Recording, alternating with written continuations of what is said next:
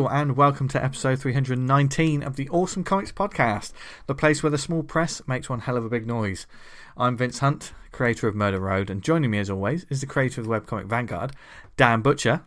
Hello.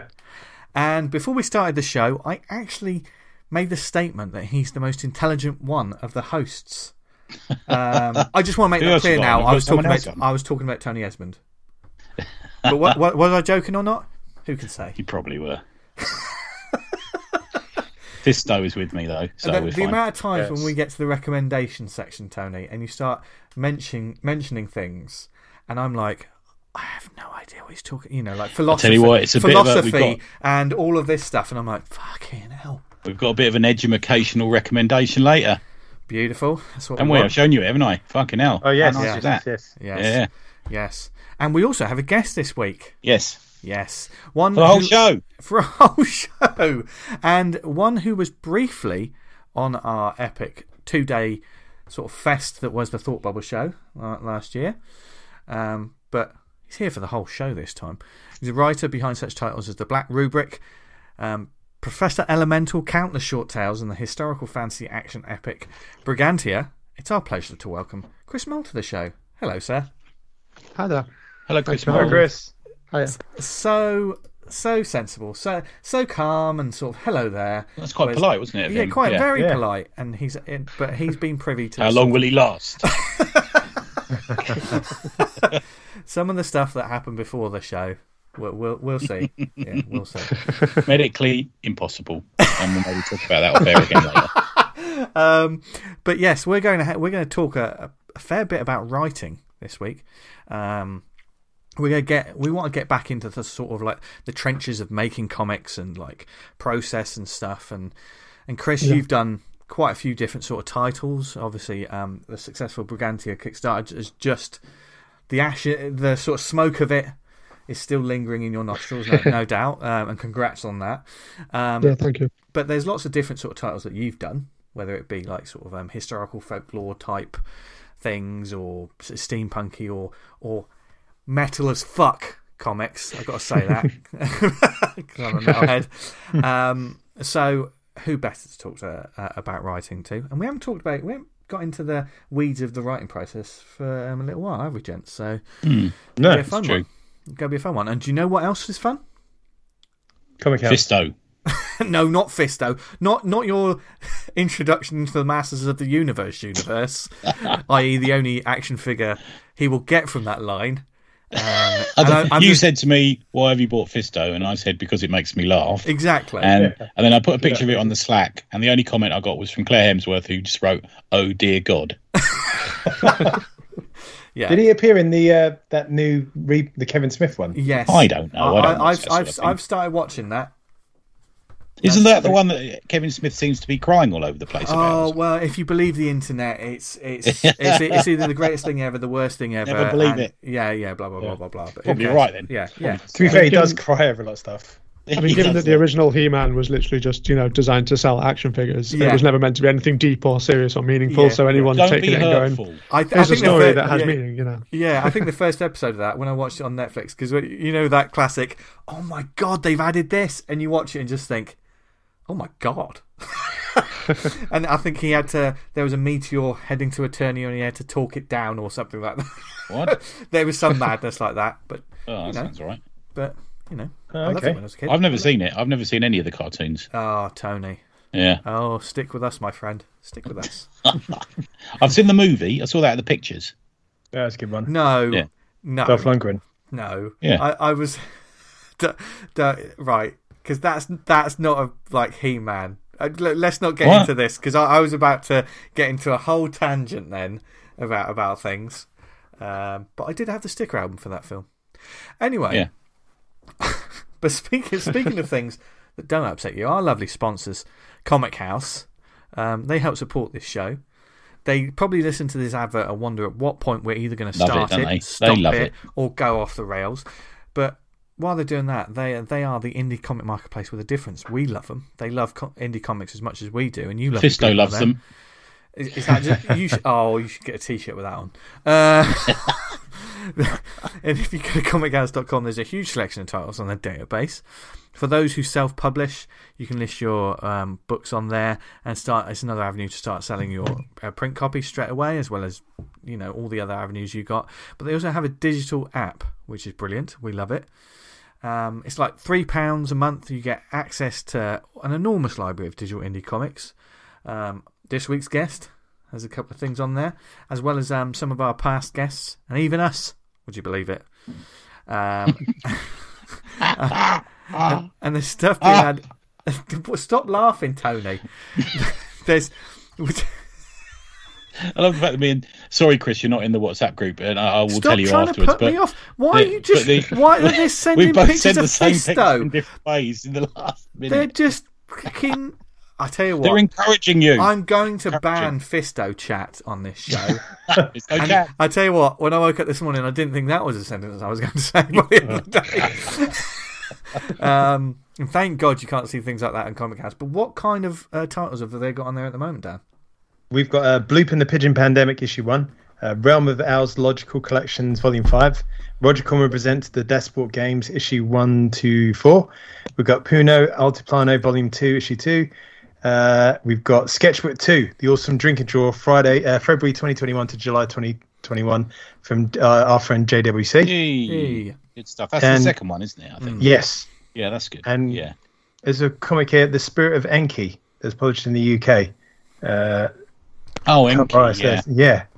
So that looks interesting. It's, it's a long story synopsis, and I don't think uh, the audience have got the attention span to too stick with that. What, what are you talking about? We're like a two and a half hour show. I yeah, know, but but you they know just what they're like, someone to shout boobs, aren't they? That's all they're interested in. Oh, God, no. oh, so. But yeah. Check out the Spirit of Enki issue two, and I presume issue one's on there as well. Yes, and you can find all of that and more if you go to, and to start a 14 day free trial to dive headfirst into all those comics and more, you can go to comichaus.com. Um, Yes. do we, um, Dan, you did read, Well done. You, you well, thank you. Um, I, I shouldn't be congratulated for making it through our sponsorship ad.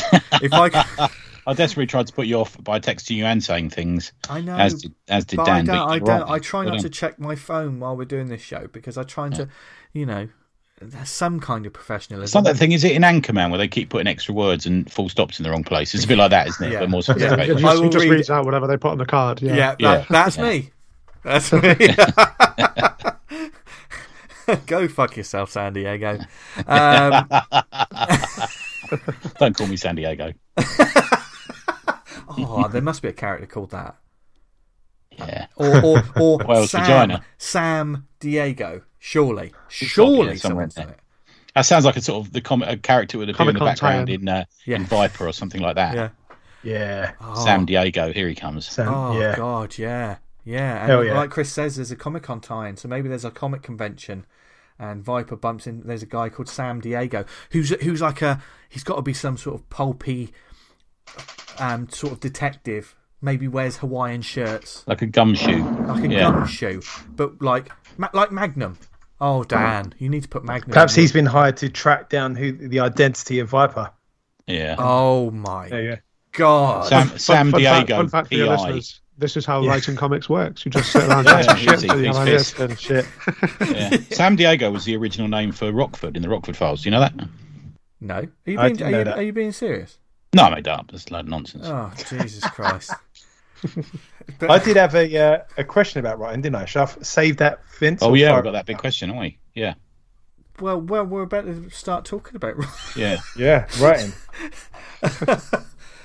now. Obviously, Now, I mean, I mean, the fact that you asked me, Dan, like I have any kind of plan or structure or hold over this show from week to week, I think is adorable. Thank you for asking, Dan. Yeah, it's going all right. um, but yeah, yes, we're gonna get back into the the trenches of making comics, and um, we're gonna talk a bit about process and writing, and, and th- therefore also talking about the great work that Chris has been doing. Um, but to start us off, to get us warmed up, Dan, you had an interesting question that you mentioned just before we started recording. I think let's just kick because this could be a little bit of a oh, what's it? Blue paper topic in some. Yeah, sort get of us way. going. This is a good one. Yeah, get us okay. going. I guess we can all, Yeah. all go around and uh, take Yeah. our turns and answer. Yeah. Let's see if I So can Guess Dan, first. Dan, Guess first. yeah, more take it away. succinct, succinctly than I did before. Uh, when you come to writing a story or, or come up with an idea for a script, do you write it as in what you want to see in a comic, or do you write it as like what fans would want to see? So you'd, you'd make it like a fan service comic, and right, I'd want they'd want to see X, Y, and Z, and you make sure they're in there, or otherwise, how how do you approach the script? What, what what's your angle? I think. More. Yeah. I'll, uh, I'll, I'll let yeah, you go go first. No, no, no, Chris. No, oh, you're the no, guest. you're the guest. Yeah. Yeah. Plus, also because you've you've done a varied sort of like you know di- different sort of titles, eh, I'm I'm intrigued to hear your thoughts on this. Well, I mean, yeah, I guess, I mean, from my from the position I'm in, I don't have, I don't, I'm not like you know Tom King or Scott Snyder, where I've got people who are, and well, I'm sure there are people who are quote fans of my work, but I don't, you know, I don't think I have the same pressures that they maybe have if they're working on established IP. Yeah, So for me, it very much is a case of, I kind of think, well, what what would I want to read in a comic? What do I enjoy? What what do I think tells a good story? Um, so, I mean, taking an example, I mean, I'll talk about Brigantia a little bit. So, one thing I wanted to do was make sure that as a character, she was kind of there was some depth to her and there was some nuance, and it wasn't just because there's a lot of the time with with especially guys writing female characters, they get kind of getting down into the strong female character foxhole where they're like, oh, she never gets, you know, always beating people up, never gets beaten, never has any kind of negative things whatsoever because she's super badass. And I was like, well, you know, I want to make sure that the character does get like does lose, does lose fights, does have struggles, and does have you know things that are hmm. going to be challenging for them Yeah, because that's where you actually you know get to writing a good story. Is if you're like, okay, I'm invested in this. You know, I I, I don't like seeing this character get beaten up, but I understand that they're going to be better a, for it. do you think that's an issue that's a problem with men writing female characters, uh, particularly? I don't want to I don't want to sort of tie everyone like you know just take Yeah. aim and fire at everybody, but I think it is it is something that I think can be a problem. Is there's a tendency to what there's the whole thing of strong female character has become kind of a trope now, and it's it's become kind of a thing that you know it's So they can't it's not- fail, you mean, sort of thing. Yeah, exactly. Yeah, it's like you know this. You could they're sort of like, oh yeah, they're super strong, and they you know like we can't possibly show them with any weakness whatsoever. And it's like no, because you write your male characters with weakness, and you write male characters failing, and you write male characters having all sorts of complexity. Mm. So Why do you think that is, man? just- from, from your point of view, why do you think I that is? mean, I mean, if you're if you're a male writer, I guess you're like, you know, I feel more comfortable doing that because you know I can identify with that character more closely. So, I mean, it's a whole it's a whole kind of wider reaching problem, I think. But I definitely try and I'm definitely kind of like I'll go for complex, try and go for complex female characters rather than you know just just strong because strong isn't a very useful phrase. You know, strong Yeah. in, compa- in comparison yeah. to What, what? what does it describe? Yeah, in comparison to what you know, like what what defines strong? Because you can argue that, um, you know, somebody who doesn't like isn't you know going to go around punching people out, but weathers an absolute shitstorm of stuff in their personal life and you know really hard times emotionally. That's strong. You know, Is there It might anyone you could anyone you see as a sort of a good writer of stuff like that? Is there a any sort of role models? Because there's, I mean, female, you know, that character. You know, it's almost become a cliche in some, in not particularly in comics, but in some TV and movies, isn't it? You know, Mm, yeah. yeah, I, I'm I'm a big fan of Rucka. I think Rucka writes writes great, vulnerable Yeah, yeah, female he's definitely- characters. Yeah, he would definitely be up there. I think as one of the people who sort of seems to know he knows what he's doing and he doesn't kind of he tries to give them some complexity rather than just you Yeah. know yeah, I mean, Kind Queen, like Queen and Country is a prime example of that. If you've read that, it's an amazing yeah. series of it. You know, a really damaged woman. You know, she's nothing ever. You know, things work out, things don't work out. Her personal life's a mess. Her work life can be a mess. You know, so you want that. You want that three dimensions to a character, don't you? You know. yeah. yeah I mean, Yeah. the, the classic sort of, um, you know, if you go to the sort of TV trope of the TV detective, do you know what I mean? No matter who they are, they are always they're, they're great at their job, but they're everything else is, is an absolute car wreck, isn't it? Do you know what I mean? Mess. Like these characters Yeah. have Yeah. all of these different layers. You know, these for, for want of a better word, most most of the heroes, in their own way, they're all broken people, but the hero, the hero part is what they can they've got some sort of control over, isn't it? That, that's a, that's a sort of story trope in a way. It's it's almost a story cliche these days. I think you know to make to make them successful in one way, uh, they've got to be damaged in another way. Almost sometimes, I think. You know? yeah Uh, it's a current thing, isn't it? Yeah, But surely that like defines being having heroic virtues. You can't just be Yeah. heroic. You've got to kind of like strive against adversity, and Hmm. if, if you don't put your characters through adverse situations and watch them change and grow and struggle against w- what they're put up against, Yeah. I don't think you you you you'll struggle to find. Yeah, it's how it's done. yeah, it's gonna be- how it's- it's, it's done is the be best very- way, isn't it? Yeah, I mean, Yeah, like it's, it's going to be very sort of one note, isn't it? It's just going to Yeah. be they're always going to be competent and they're always going to react to things the same way. Yeah. Hmm. I, th- I mean, what's think, uh, interesting about that? That's, Yeah, yeah, Yeah, they've what I got mean? they've got to have something dark. I like I like a darkness to a character. You know? Yeah, yeah. I mean, I think Yeah. one of one of the great f- failings, for, for want of a better word, of a character like Superman is because they created them to be this sort of perfect being. Um, they, you have to end up sort of creating things to bring them. That's down. why we got Kryptonite in it. That's why Yeah. Kryptonite Yeah. appeared. Yeah. You know? Yeah. Um, but I think that's I think- um, I think uh, it, it- it's an interesting topic. to See, immediately we joke That's a and we little laugh, that's a and, little and then we spiral off, isn't it? Yeah, we, we, we, joke and we laugh, yeah. and then we're like, "Holy shit, this is a real topic we can get get our teeth into here." Um, but I think that's interesting, especially like in a predominantly male-dominated sort of like um, creative space.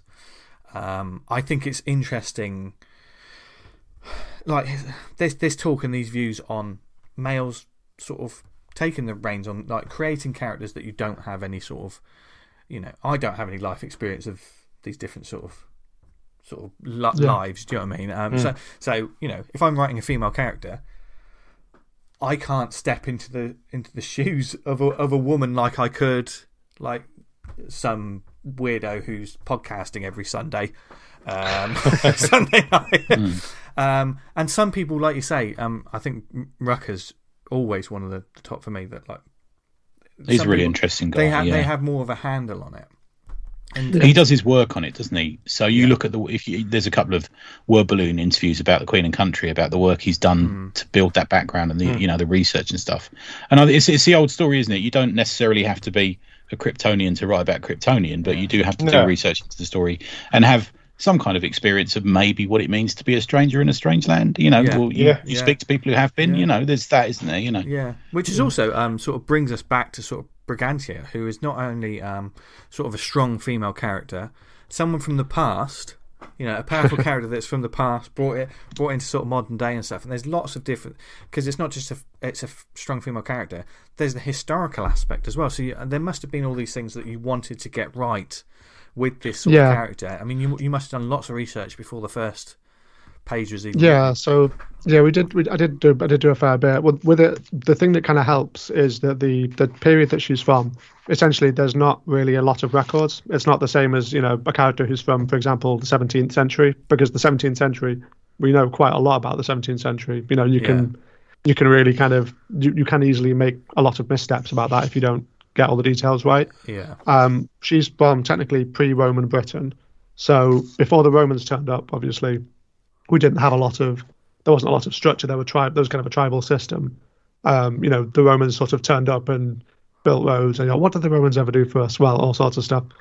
Um, yeah, you know so a lot of it there is there's obviously an element of like wanting to try and make it feel right for like kind of that sort of iron age period um but it does help in the sense that there are things that we just literally don't know and we can't we're, we're never going to know because there isn't really any record of it so you have to just sort i could sort of say right this isn't going to be this isn't never going to be 100% accurate but i can try and get it as close as possible That's interesting. Um, was, was that was yeah. that definitely a, a sort of thought process that that made you sort of push the green button on on pushing forward this with this sort of character? Do you know what I mean? Because sometimes we've got like you know we've all had that. Oh, I want to do a western. I want to do a you know historically appropriate sort of western. But then when you look into it, you think, oh god, people may may tear me to shreds if I get any of this wrong. yeah. There's a lot of Yeah. know-it-alls out there as well, Yeah. isn't there? Let's face it. Yeah, yeah. yeah. Well, Well, the way the, what was kind of fun with the the way it sort of developed was um, it's a really it's a really like a weird kind of sort of spidery path. So I'll, I'll walk you through it. So basically, um, I was in a band. I, I was in a band for like ten years. Um, you know, playing playing underground metal gigs all up and down the country, and we were playing. We were touring with another band called Ivan La Furies, um, who who were really great. And they had one song where the they were their, their whole sound was kind of a you know bit of a Victorian sort of thing. But there's one song where they mentioned the word Brigantia, and it really it's a really catchy chorus. And I was just like, that sounds really familiar to me. I don't know why. I, I haven't heard this before, and I did a bit of like looked into it and was like, right, so Brigantia was a goddess. There's kind of you know some evidence pointing that she was located in in and around Yorkshire in the UK, because there's a tribe called the Brigantes tribe who were we do have a historical record were based in that in this sort of area, um, you know, which is where I'm where I live. Um, so I kind of went.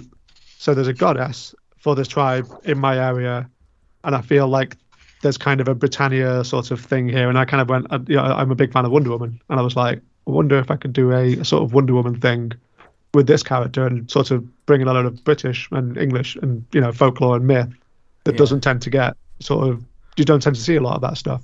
You know, a lot of it you get you get the Greek gods in the sort of DC and Marvel pantheon. I say this a few a couple of years back, Liam Sharp did a, a, a little series on Wonder Woman where it's like Wonder Woman meets the uh, the Tuatha De Danann, who are like kind of Irish gods and goddesses, and there's quite a bit of crossover. And I was just like, motherfucker, he's stolen my idea. um, I think I actually tweeted at him and I was like, God damn it! Like, you know, you've, Yeah. this is this. I've done a bunch of these. I'm doing going to do a bunch of these characters, and he was just like, it's it's cool. Like, you know, there's room for more than one. Yeah. Yeah, of course there is. Um, yeah. But yeah, so it was that kind of sort of long circuitous path, and I was like, there's definitely a sort of pagan goddess superhero type thing here, um, and I can sort of do the research and, and pull it out. The thing that kind of made me sort of go ahead with it was just sort of kind of going, well, I can I, I can sort of see how this would work as a fairly it sort of start started out in my head as a fairly sort of tropey classic kind of superhero story. Um, and I kind of thought, you know, let's try and get into it a little bit. Um, what was really cool was we when we released the first issue of Thought Bubble. Um, this we, so we did a Kickstarter campaign for that, and then we released it at Thought Bubble. And uh, this this lady came up to our table, me, myself and the artist Melissa Trender, um, and came up came running up to us and went like I'm a pagan and Brigantia is my sort of goddess, like my kind of main goddess that I worship as part of my paganism. And this is like this this version of her is absolutely spot on. Like this is you've kind of nailed it. And I was like, you're telling me that somebody you actually worship in like a divine spiritual sense, and this you know this little comic that we've done is kind of right. Like it feels right to you. Like that for me was kind of like a holy shit. You know, I think we're onto something here Yeah. Because you know you've you've yeah. done something that feels true to Yeah. feels true to You're someone lucky who's she'd take like it. yeah, yeah, I know. Yeah, she come up and been like, "What the fuck is this shit?" I would have been like, "Well, Yeah, right. sorry." I think that brings up like an interesting point as well because obviously, as, as well as all the, all the gods, there there are people that obviously know about this stuff, and like you obviously you mentioned the sort of it, the pagan gods. You obviously have a consultant on this comic. yes, yes. The consultant is my partner, but yes, but Ah. also yeah, also also also Oh. knows knows a, a ton about. It was basically I kind of went, okay, I'm gonna need, I'm gonna need your your input on this because, you know, like essentially it's about me going, I want to do this with these characters. You know, is this gonna offend anybody? Is this gonna be, is this a good interpretation basically? Um, and the main thing to, to point is that it is an interpretation. It's not. There's no kind of thing where we're saying this is the defining, like this is the only version of of these gods and goddesses. It's just it's a take on them. Um, but it's largely about asking my partner and sort of saying, you know, is you know, is this going to offend people? Yeah. Is this kind of is this all right, basically? But yeah, yeah. so you're, very- you're not very, a very pagan, though, I'm guessing. Is that right? Or? I'm not. No, Right. no. I'm sort of. I mean, it's whenever I get asked about what religion I am, I kind of I just say no religion. But like at the same time, I you know the thing I, I really like is I get kind of quite spiritual about being out in nature. So I'll, I'll go and like look at a bunch of like a look at a forest, look at a bunch of trees, and be like, that's some good shit. You know, that's Right. that's spiritual right there. Yeah. Okay. Yeah. Oh, I've been there. Yeah, like yeah, there's, there's there's a, there's a term for it, but I can't remember what it is. But it's sort of you know I don't believe in gods and goddesses and all Yeah, that sort of stuff. yeah. But it's Yeah. kind of like I don't I sort of like don't need to. I kind of believe in the character. Yeah. If you know what I mean? Yeah, Yeah. yeah, there, yeah. There, and also there is there. You know, it brings up the the point of like you don't necessarily have to have the beliefs of a character to write the character as long as you're. I hope um, not. As, as long as well, yours, Tony. Here, but I mean, there's lots of questions that need to be asked. Um, but but it, it's the it's having the knowledge and respect for whatever this Yeah. character is. Respect, I think, is the crucial thing. Yeah, Yeah, yeah. Because you know, with with any character that you're writing, that you don't it's kind of circling back to your point about you know needing to walk, get step into their shoes or not. I think you know, there's definitely. I mean, it's like you said, you know, you don't need to be a Kryptonian to write the Kryptonian. You don't need to necessarily be able to say I have personal experience of this, but you need to respect the experiences that somebody like someone in that position might face. Do you think? So, that's I mean, why take an we- example. Yeah, no, go Yeah, on. go on. Go on.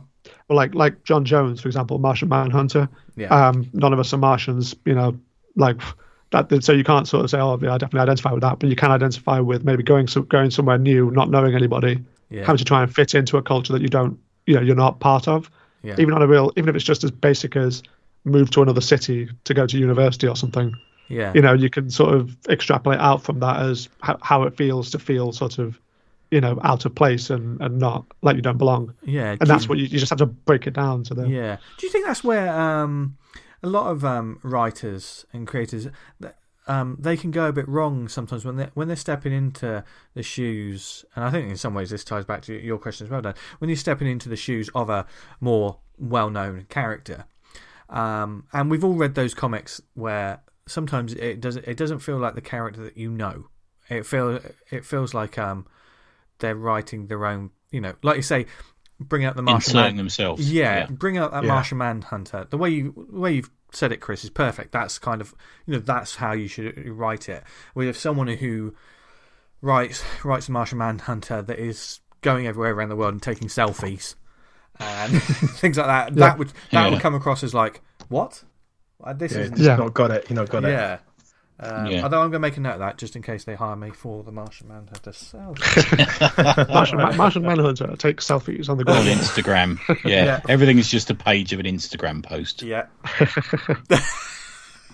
It sounds like a dream job. yeah. The Martian Trend Hunter. That's what he's going to be.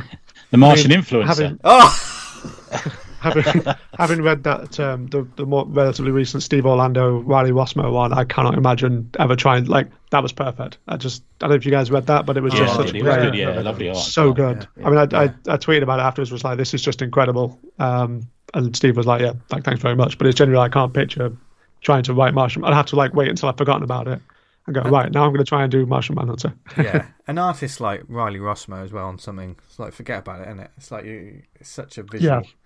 Yeah, yeah. such a visual style. Um, yeah, I mean, I think, I mean, back um, going back to like, um, obviously the research that you had and getting things right. Um, I, and I think it's it's interesting that you had like the Wonder Woman, um, the first step on the path, as it were. Um, Yeah. So, and we've all we've all had these characters that even if we even if we think we've created the most original thing in the world, it's probably been influenced, or sometimes it's like I want to create my own version. I mean, how many versions of Batman have we seen in the fucking world? um, and so sometimes you can start with something that's already existing. Yeah. But just then- file the serial numbers off. Yeah. yeah, yeah. I mean, at, at what point do you, do you think, right, okay, how am I going to, you know, you, you have that archetype as the start. Um, and it's it's not just as simple as, okay, I'm going to have Batman, but he's going to be in London. Do you know what I mean? It's not as simple as that. It's not. It's not putting them in a different place, is it? You've got to go the Cockney, extra mile. Cockney Batman, Jesus Oh. Christ. or fucking hell, as Batman is that that is probably say. Yeah, fucking signal out of my eyes. Um, That was quite a good Danny Dyer. thank you. Yeah. Oh my god, we've cast Danny Dyer as Batman. That's perfect casting. That is, yep, that is brilliant. We cast we cast Danny Dyer in anything on here, yeah, Chris. yeah. Didn't they do that uh, I mean- you know, he did that thing about uh, Brexit, and they did Batman Year One. Uh, they they put the the Danny Dyer top uh, speech in front of it. Did you see that one? No, I didn't see God. Yeah, that. it's great. Oh, Yeah, was, like Danny was, that, Alexander- was that the one where he called David Cameron? Was that that one? It's like, yeah, it's like, think it was that. oh, Right, Brexit's some kind of mad riddle that no one that was it. understands. And literally every time he gets mentioned in my house, my partner is just like, "Oh yes, Danny Dyer, our, our rightful king," because he's like related to. He, they did a, one of those "Who are you" things. He's like related to Edward the Henry- Confessor or something. Oh, was it? Yeah, yeah. Yeah, he's like related to one of the old English, like a proper English king, and it's like, you know what? I would, I would take Danny Dyer as the king of England. I think the good thing about that is the good thing is that he did that, and then he didn't milk it at all, did he? yeah, You know. yeah. yeah, he's, he's like, he's, he's, he's far too busy to be king. Come on. Yeah. Yeah, got- doing- he's got- is he in the people. EastEnders still or something? Yeah. he still I think that? he's gone back to it. Has Has he? All right. Has he? yeah. I mean, That's a uh, shame because I lost to movies. Oh god, yeah. The amount. I mean, there's going to be weeks that go by where the um, the DVD section of your local Asda doesn't have a Danny Dyer straight to DVD film appear on it. My uh, lane to fame is I know an extra. I work with an extra that was in Danny Dyer's uh, Devil's Playground. Oh, Beat I've that. seen that. Yeah, yeah, I've Yeah. seen that. Yeah, yeah. That's one of the Two, slightly two better degrees ones. of Isn't it? Danny Dyer. Isn't that where seven people wake up and there's no one else about? It's an abandoned city or something. Is that right? No, it's like, I think it's like a zombie thing. Oh right, okay. Doesn't Yeah, it have yeah. Craig I did watch it. Fairbrass in as well? I think. I love a, It I love does. a Craig Fairbrass Yeah. movie. Yeah. Rise of the Foot Soldier Four, classic. Anyway, back to comics. I'm going to go to. You've got a so script yeah, for you, Craig. Cockney Batman then. Yeah. Script for you, Craig. What is it? Please don't be another fucking football hooligan. Oh, yeah. Who does a lot of cocaine? Yeah. Yeah. Oh, here's again another one. Oh well, I'll do it. Yeah. Um, yeah. So- but when you have that sort of um, archetype and you and you start with it, you, you've got to go the extra mile to make it sort of different. I mean, I think obviously with Brigantia, you've got you've got a genuine sort of I want to say historical figure to go from, but it's it's a sort of myth. It's a mythical Yeah. historical figure, isn't it? So it's not. Yeah, not- I mean, not- yeah. What's interesting is that we kind of, for the look of it, I mean, Mel, Mel Trender takes a lot of credit for, for how the character looks because obviously, you know, like they, they were the artist. I just sort of went, here's my idea, and they were like, okay, well, I'll, I'll, we'll look at it. Um, there is, if I if I recall correctly, there's one sort of existing statue. There's one like it's from Roman times, but there was a statue of what we believe to be Brigantia. Um, so the statue has like uh, has a spear and has like a globe of victory. So they kind of what happened with when the Romans came in. I'm not going to go into it in depth with it. When the Romans turned up, what they basically did was instead of saying stop worshiping your gods and worship our gods, they kind of syncretized local pagan gods with the Roman pantheon. Yeah. So Minerva is the Roman goddess of victory, and Minerva was always depicted with a spear and a globe. Um, so they kind of went, okay, well we can just you know we can just sort of like stick Minerva on top of this this god that they've got and like convince them to just carry on worshiping them, but it's a Roman one now. It's like a Um, bit so when they merged 2000 AD with Tornado. It's a bit like that, isn't it? It's exactly like that. Yeah, Yeah. yeah, hundred percent identical. Yeah. Um, but yeah, so there's there's one existing statue. So we sort of looked at that and went, okay, so you know that that kind of makes it easier for us. You know, her weapons are a spear and a kind of magical globe full of energy. Um, and then we we looked at like there's a there was a big there was a bunch of stuff in the British Museum with like you know kind of Iron Age dress and Iron Age outfits, and Mel kind of looked at all of that and sort of took it and gave her this this really cool look with like the big wolf cloak um, and the kind of Celtic sort of style. Um, and I think genuinely, I mean, I know I'm saying this because it's my passion project and I I super, like really care about it. I do genuinely think it's quite an iconic design. You know, it, Oh, yeah, it, yeah. it looks like she looks like doesn't look like any other character I've seen. yeah. Um, you That, know. that's one of the keys to make it individual, isn't it? To make it a, like a unique yeah. character. Um, And it's cool for me that I can look at this sort of, I can look at the evidence, like the the, rec- the historical stuff. I can look at the statue and be like, yeah, that's where we took it. You know, we, that's where we got inspiration from. It is based on things that we have done research on. It's not just plucked out of thin air. yeah. How do you find um, the research stage of things? Do you, do you enjoy that? I mean, some people. I love it. Yeah, I love it. I really, I really enjoy it because it's it's the, it's the part. Basically, it's the part. It's the my favorite part of writing because it means I'm not actually fucking writing. Um, you know, I'm not having to sit there and smash words together and try and make panel panel like layouts work and trying to think about some some dialogue that's not awful and generic. I'm just like gonna come like read a bunch of cool stuff, make a bunch of notes. This is fun. Um, Do you include images from your research in the script and stuff? Do you? Or... depends. I mean, it depends what I'm doing. Like sometimes Yeah. I'll I'll link to stuff and I'll like I mean, taking as an example, um, for the Black Rubric, um, with the because obviously that the research for that was I didn't have to do as much because a lot of it was based on me, like I said earlier, being in a band for ten years and playing shitty underground metal venues. And like Right. being on tour and like trying to, you know, go into a fucking horrible toilet and get changed out of your normal clothes into your stage clothes, which in my in my case weren't quite as elaborate as like corpse paint and spikes and all Yeah, that stuff. It yeah. was it was a su- it was a shirt and a waistcoat, but it was still, you know, I'm trying to like balance so I don't stand on the floor that's covered in, you know, piss and booze and all sorts.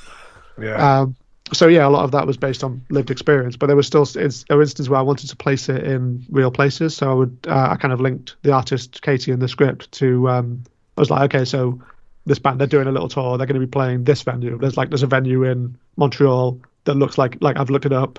They do metal shows. This would be appropriate. Here's what it looks like. Maybe we can work it in, you know, in the establishing shot. Yeah. Um, it's that sort of thing. Where sometimes I will if it's if it's something I'm like I feel really It's strongly about. size and yeah, it's, it's it's easy to describe a band playing, but you want the right venue for that. Yeah. You don't want a huge arena, and you don't want just a you know the corner of a pub, do you? It's got to be right. yeah, I it's, suppose. it's the right right size. Yeah, and I, I sent her a bunch of shots of like there's particular, particular bands that I was like, this is the vibe I feel like our band would have. Like for example, there's a band called Behemoth. Anyone Oh, familiar yeah. with Behemoth? Oh, I fucking love Behemoth. Yeah, it's so great. No. So great. No, I saw I'll, them send, at I'll a send you some festival. tracks, Tony. You'll love it. Yeah, I'll, I'll rock out Like- to that later. I saw them at a festival called Hellfest, appropriately, uh, in France uh, in 2014, and it was like, I've, despite I've the been fact to it was, France. I can agree. it was great. um, despite the fact it was like I don't know 35 degrees or something, it was insanely Oh, hot. and They were spray, they were like hosing water on the crowd to keep people cool. And yet, nevertheless, these guys come out in their full like medieval God, black yeah. face paint, Uh, I'll get you. leather and, and studs, everything, and, you know, big masks, and, and just like absolutely transcendent performance. It was incredible. Yeah. But they're very, very Satanist. So I was like, you know, this I'm feeling this. Oh, okay. Uh, you're not a Satanist, so are you? Clear, you've cleared that up. Again, That's- No, we, really we said that from the start. Uh, Yeah, Yeah, we're it's- clear now. If, if I I'm had to, if I had to pick, if I had to pick a religion, I guess I'd, the closest I would use who is like a kind of is Satanism, but at the same time, not really. No, Is there a lot of free love in Satanism? no, no. I'm, I'm not interested. I'm out. I'm out. There's, there's different like, uh, there's different. there's- There's obviously there's the classical version of Satanism where people are like, oh, people are going into parks and sacrificing people, and you know, Yeah. satanic panic. And then there's which is kind of bullshit. And then there's a there's a more sort of introspective one where it's all about it's kind of like doing what makes yourself happy and doing things for yourself. But I always feel like you can interpret Oh. that as if you're doing Oh, things to make yourself saying. happy, if that's helping other people, you can do that. Yeah, that's still yeah, Satanist. I don't know. Well, Probably yeah. lots of our listeners are Satanists. I make Uh, myself happy quite a lot, but no, hopefully Not nobody like that. Tony. No, no, no. There's a really interesting documentary. I, th- I don't know if it's still on Netflix in the UK, but uh, we watched it a while ago. I can't remember what it's called, but it's about the there's a there was an American bunch of Satanists who got into this big argument with the city council over a statue. Basically, the, the, Oh, the yeah, city council wanted to put up the Ten Commandments outside the state building, Yeah.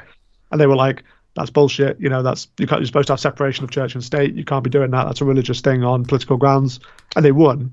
And they, they part of their, their sort of stunt was they made a big statue of Baphomet and were like, "Well, we'll put this up then because you've got your statue up, so fuck Fuck you. We'll put ours up." Nice. Yeah, I remember reading about that. That was Yeah. Yeah. It's So great. it's one- it's actually really good. It's a cooler statue as well, isn't it? Let's be fair. It is, Um, yes. But yeah, And talk of, talking about Satan, I completely forgotten the, the, what I was going to talk about. you're asking about putting images in the script for the. That's Satan's done that to you. Ah, Satan. Oh, hail Satan. Um, that's probably not the first time I've said that on the show. I don't think so. I've said it yeah. before. Yeah.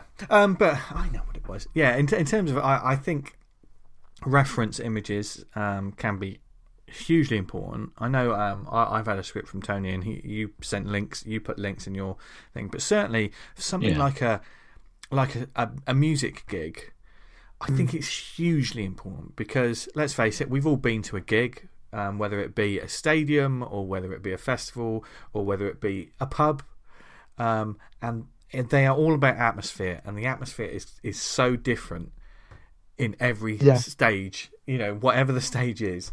So if you're writing a story about like a like a small band that is that that is playing in a spit and sawdust place, then it's Yeah. got it's got to feel like you know you know when the ceilings are, are dripping with sweat when it gets that hot. Yeah. Whereas some, Yeah, I think some- there's a there's a couple of different ways. The reasons I put it in. One is like you say, V. There is mood Yeah. and texture and vibe, and you know, there's all this sort of thing to it. And you want you want to be of two minds, but you don't want to sort of super predict to the eyes, do you? It's just enough just to give them a taste, you know. So there, you're both on the same wavelength. And then there's other factual stuff that I put in.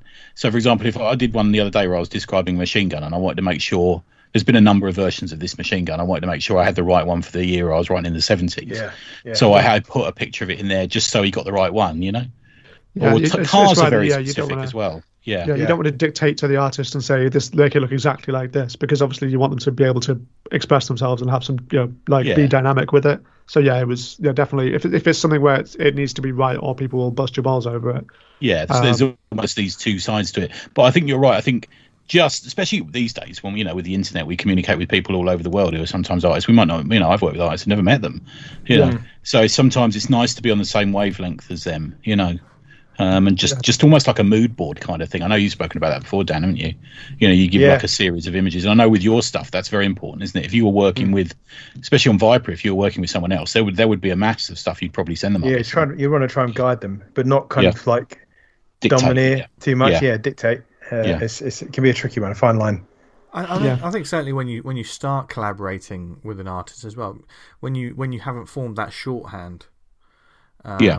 You know, I, I think Oh yeah, my scripts are shorter with people. I'm I'm working with Falpi on our eleventh comic at the moment, and uh, my scripts are shorter because we both get each other and we chat on the phone and we know what we're talking Yeah. about. You know, So Yeah. yeah. Do you find that um with with your work, Chris, that like when you know an artist more, those those reference, you know, um, are, are your scripts sometimes less descriptive in their narrative?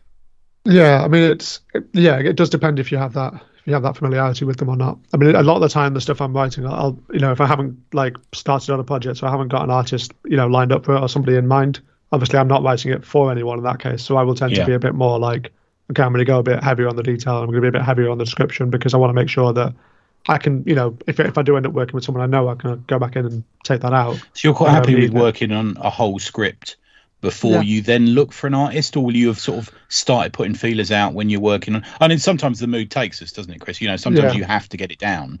You know, Yeah, what it tends and to be is that I will, yeah, sometimes. Yeah, I'll sort of have an idea in mind sometimes of who I might want to, to draw it. So, I mean, for example, there's one that we haven't, um, it's in the pitching stages at the moment, so it's not, you know, announced anywhere, but I'm, I'm going to talk about it. Fuck it. Fuck it. yeah. Um, you know, we're, we're we're getting, we're getting the pitch together, but for that one, um, it's, uh, so basically it's a period drama set in the 1970s about a small town ice hockey team, but specifically it's like a murder mystery. Um, so the the star player of the hockey team is found dead, and it's like trying to figure out you know who's done it.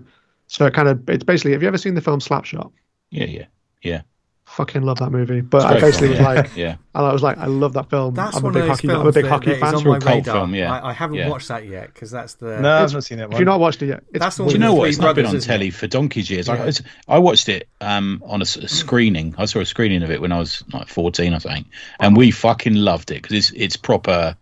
There's a lot Yeah. of puerile humour in there and stuff like that, isn't there? What's- it's quite it's quite what's, nutty. what's great about it is it's just what, what what I love about it is it is fucking it's authentic as shit because like I mean I've I, I play hockey like I play hockey recreationally um ice hockey I should say and I know like every hockey player knows Slapshot and kind of gets the references and Yeah. gets what it's about you know we've all we've all sort of seen that Yeah, if, you, if they go yeah, in saying I like the Mighty Ducks, they're out the door, aren't they? Kick them out.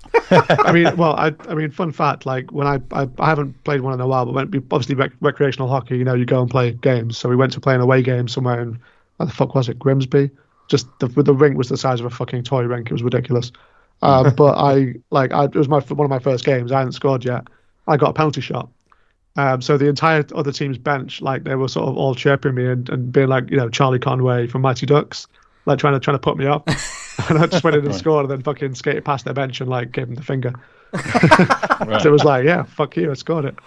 Um, so yeah, I mean, but yeah, definitely Slapshot is like the the hockey hockey players hockey movie, you know, because it's full of swearing and you know people being crude and, and all that stuff. I mean, Um, then then obviously, I mean that that's clearly you know you have this you have this love of thi- this sport, and then Yeah, you know has that always been oh I'd love you know one of my things that I want to write, I want to because we've all got that we've all got that yeah. list, haven't we? it was weird. I think I just I kind of I just came up with the name of the hockey player. I can't remember where, where it came from. I was just I I was just driving to work one day and I was like, man, that's a good name. That's a that's a hockey player's name.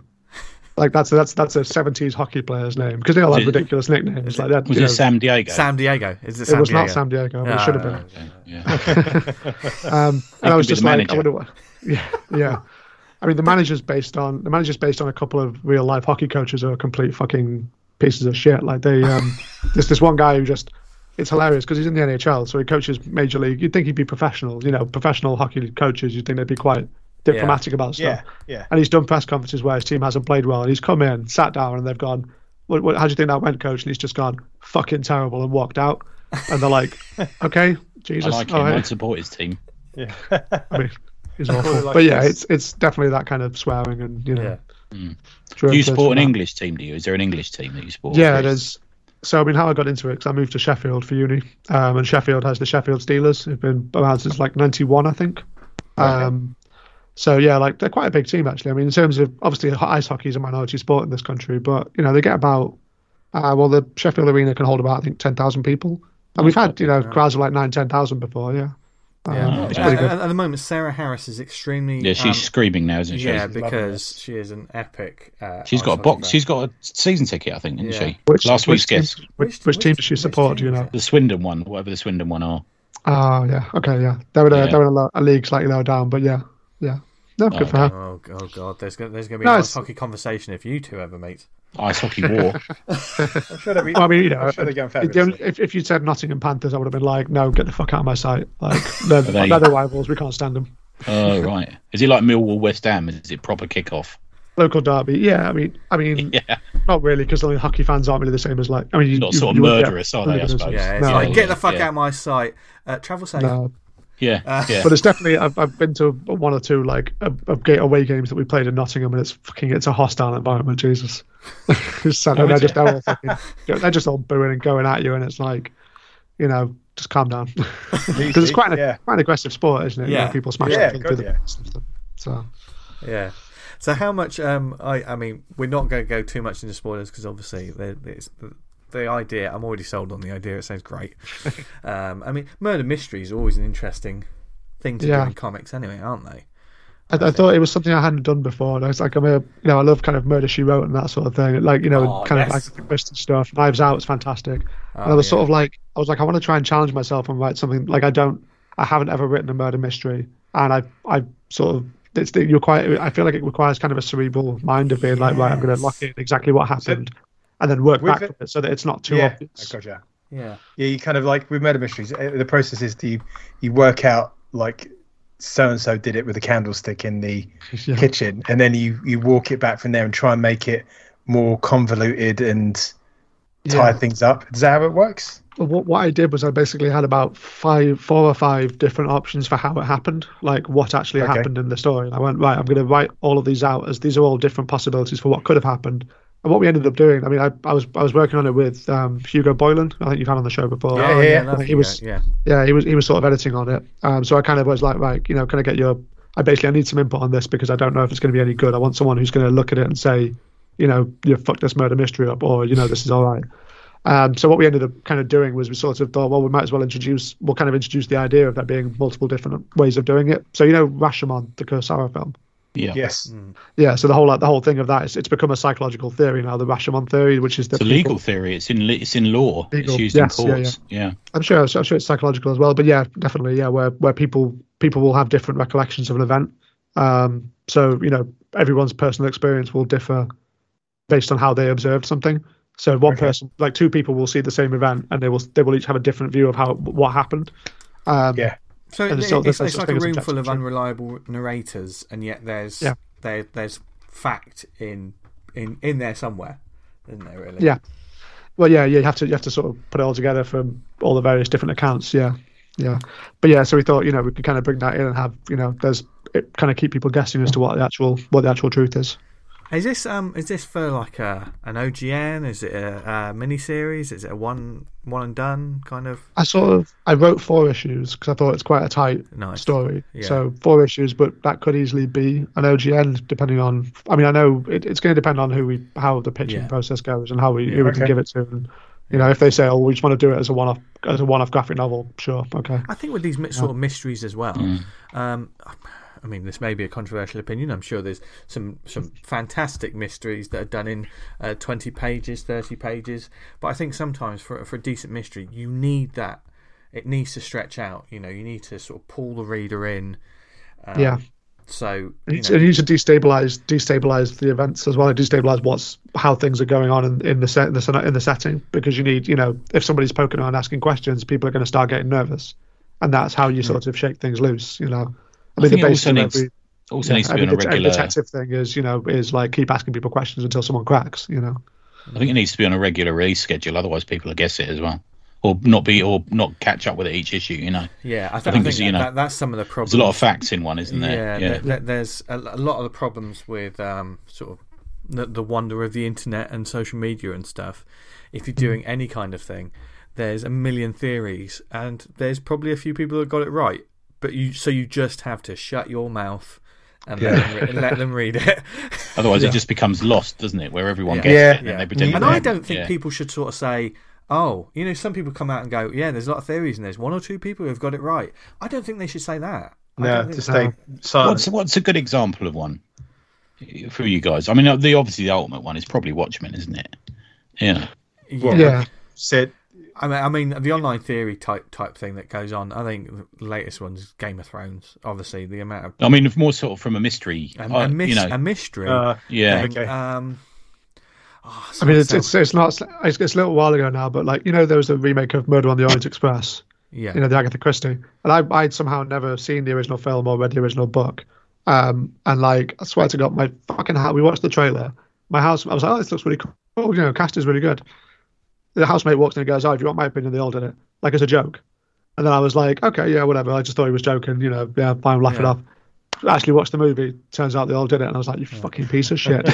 like, spoil me without me even yeah, realizing. yeah. What- what Spoiler- about in comics? Spoiler on a really a old, one? on, old book, by the way. Yeah, yeah, yeah. I know. Yeah, I mean, it's yeah. like 1920. Yeah, yeah, sorry. yeah, and it's sorry had, a- it's had a that movie. billion an- adaptions, so you know. I can refer it back to webcomics because obviously with the webcomics you get like a constant reader feedback, and I've read many that that put like don't please don't discuss like your theories and what's going to happen in the story because it Right. could mire someone else's uh, enjoyment of it. Yeah. You said, "Oh, Joe Bloggs is going to do this," I reckon, and uh, uh, also don't change just because someone's guessed what you're going to do. Your tw- your twist because if you're going to change it just on that premise, you're more likely going to fuck it up. And Yeah. if you if you've laid a load of groundwork for the story to go to location A, and just because someone's guessed rightly that you, that's where you're going, because you've done all the groundwork, an intelligent reader is going to be able to work out where you're going with it. Just to change it at the last minute is just to subvert, as it were. Uh, that's a mistake. stick to your story. Stick to your story. Yeah. Yeah, Yeah, yeah. yeah. Yeah, you don't want to, you don't want to be I don't think- position where I don't think you should why- stop that's why people they talking say, about like, it No, Yeah. yeah. I can understand, but I think it was like you can talk about the comic, but don't start saying, I, I, I don't know. I, I I can't remember the example, but though. Yeah, yeah. They they were kind of like try not to kind of do too much. Oh, this is going to happen now. This is going to happen because Yeah. some people don't have that. Yeah, That's you the know, problem with like- the release schedule for something, isn't it? I suppose. Mm-hmm. you know, where most most sort of in other media, you know, it's like novels and movies, and even in episodes of TV series, it's kind of done in one, isn't it? Almost Yeah. a lot, a lot. But if you string it out, then you inevitably get that theory. Yeah. I mean, if comic- it's popular enough as well, you know. I, th- I think there's a kind of a sorry, go on. No, no, you go. go. I was just say I think there's kind of a there's an, a, lack of understanding on the part of how long it takes to make comics as well. Uh, because Yeah. with something like a TV show, it's pretty clearly apparent that it was filmed and made months ago. So if you if you're on Twitter going, oh hey, you should do this, you know, like it's it's already happened. I can't change it now. I think people sort of assume it's why it's why you know the like writers for like Marvel, DC professionals. They're like, don't tell us your ideas. Don't come at me on Twitter with your ideas because if anything like that turns up in the comic, then you know we're in trouble. So Yeah, shit over it. yeah, exactly. You know, it's like don't don't give us that. Don't try and say here's my idea for what you should do because that's not. You know, Yeah, did you, we, yeah. yeah, we can't. We'll, we could get sued if we do end up having something I that's think they don't take unsolicited pitches hardly anywhere anymore for that very reason. Yeah. Yeah, exactly.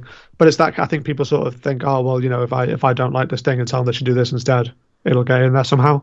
And it's like no, it's already been written. It's been written months ago. It's been drawn months ago. You know, Yeah. it's been made. It's already it, the story exists as it is. You know. Yeah. Um, in terms of um, myst- I mean, comics have have a long history with with mysteries as well. I mean, like the amount of times, like in the um, Bronze Age or Silver Age, like, oh, this, this episode, uh, this issue, we we discover the identity of such and such. You know, there was always a who is behind the mask kind Yeah. of thing.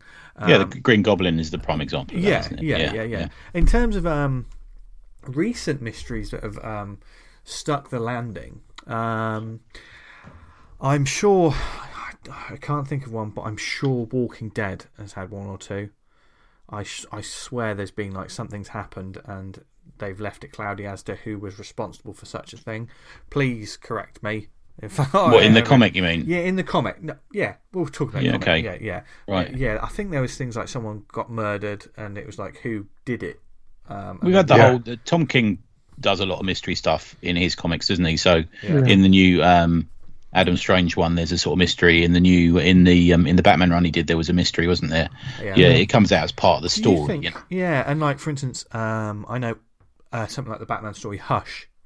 Um, there was a mystery to who that guy's. Do you think mysteries like that sort of thing? I, th- I think it was. It's, it's less um, about small press and indie comics, but well, when you're dealing with like established characters, do you think when it's like, who is this person that is doing this thing?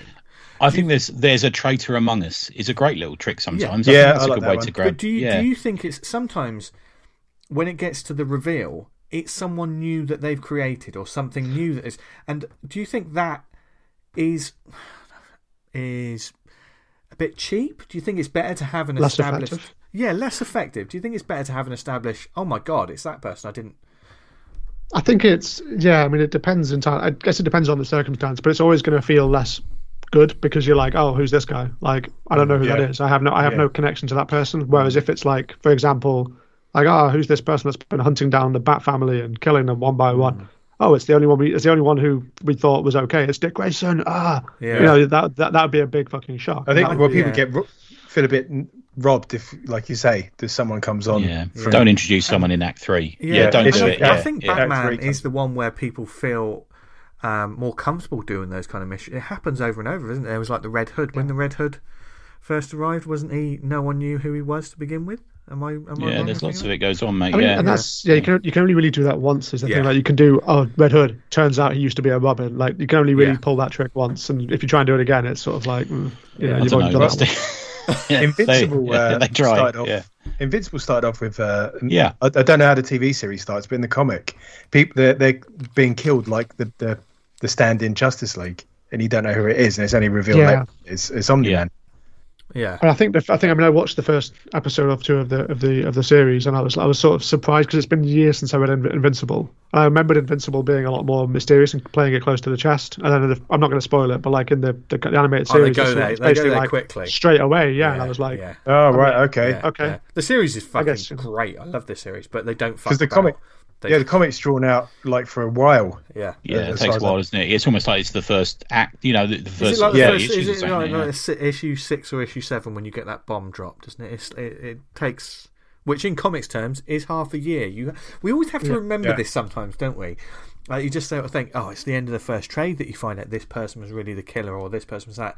But when it was coming out, it was half Not for the a Wednesday year. Warriors. It yeah, was half yeah. a year. Do you know what I mean? And, uh, I think it, it must be it must be really hard if you are like the writer and you're you're doing that because you're like I really want people to know what's going to happen. Like I Yeah. want people to find out and like you know go oh shit it's that guy and, I you think can't that- say anything. Yeah, and someone someone like Kirkman was almost in the with, with Invincible. He was almost in the best position to do it because he's creating something that's getting a cult following, and he certainly did it. Dan, I know he did it quite a few times over its run, doesn't he? A lot of these sort of things of what the hell is going on. Um, Yeah. but it was a cult comic, and you didn't have the Marvel or DC fan cult. I think you can add that you can add the mystery thing as part of a bigger storyline as well. It doesn't actually Mm. have to just be a mystery. Do you know what I mean? A mystery, Yeah. a mystery. You know, th- complete. You know, you wouldn't put it in the mystery section of the bookshop. You know, Yeah. there's almost there's almost these things that you can use. You look at the um, New Teen Titans.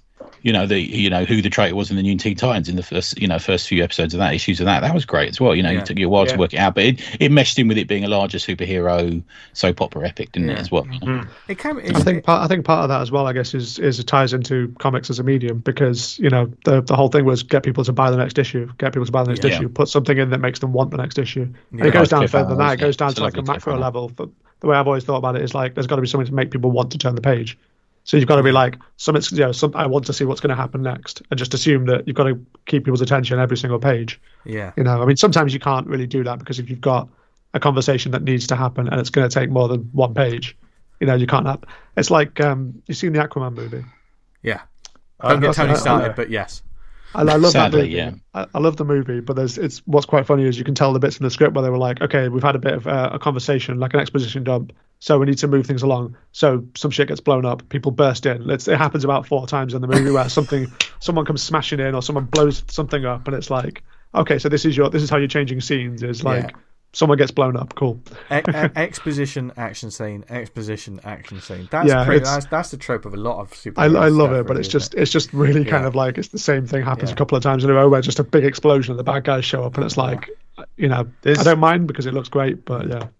That's So, the from a point of view process. of move, move, moving just quickly back to comics, who would you say your influences are in as comic writers? Do you have many?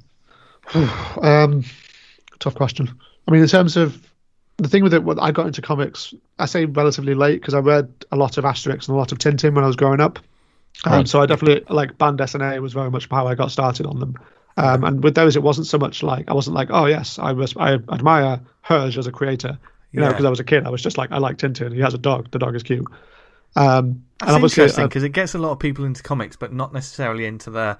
Oh yeah, Asterix. I mean, there's going to be lots of people who correct me here, so I'm, I'm just going to be clear about this. lots of people go, "Oh, Asterix made me want to start making comics."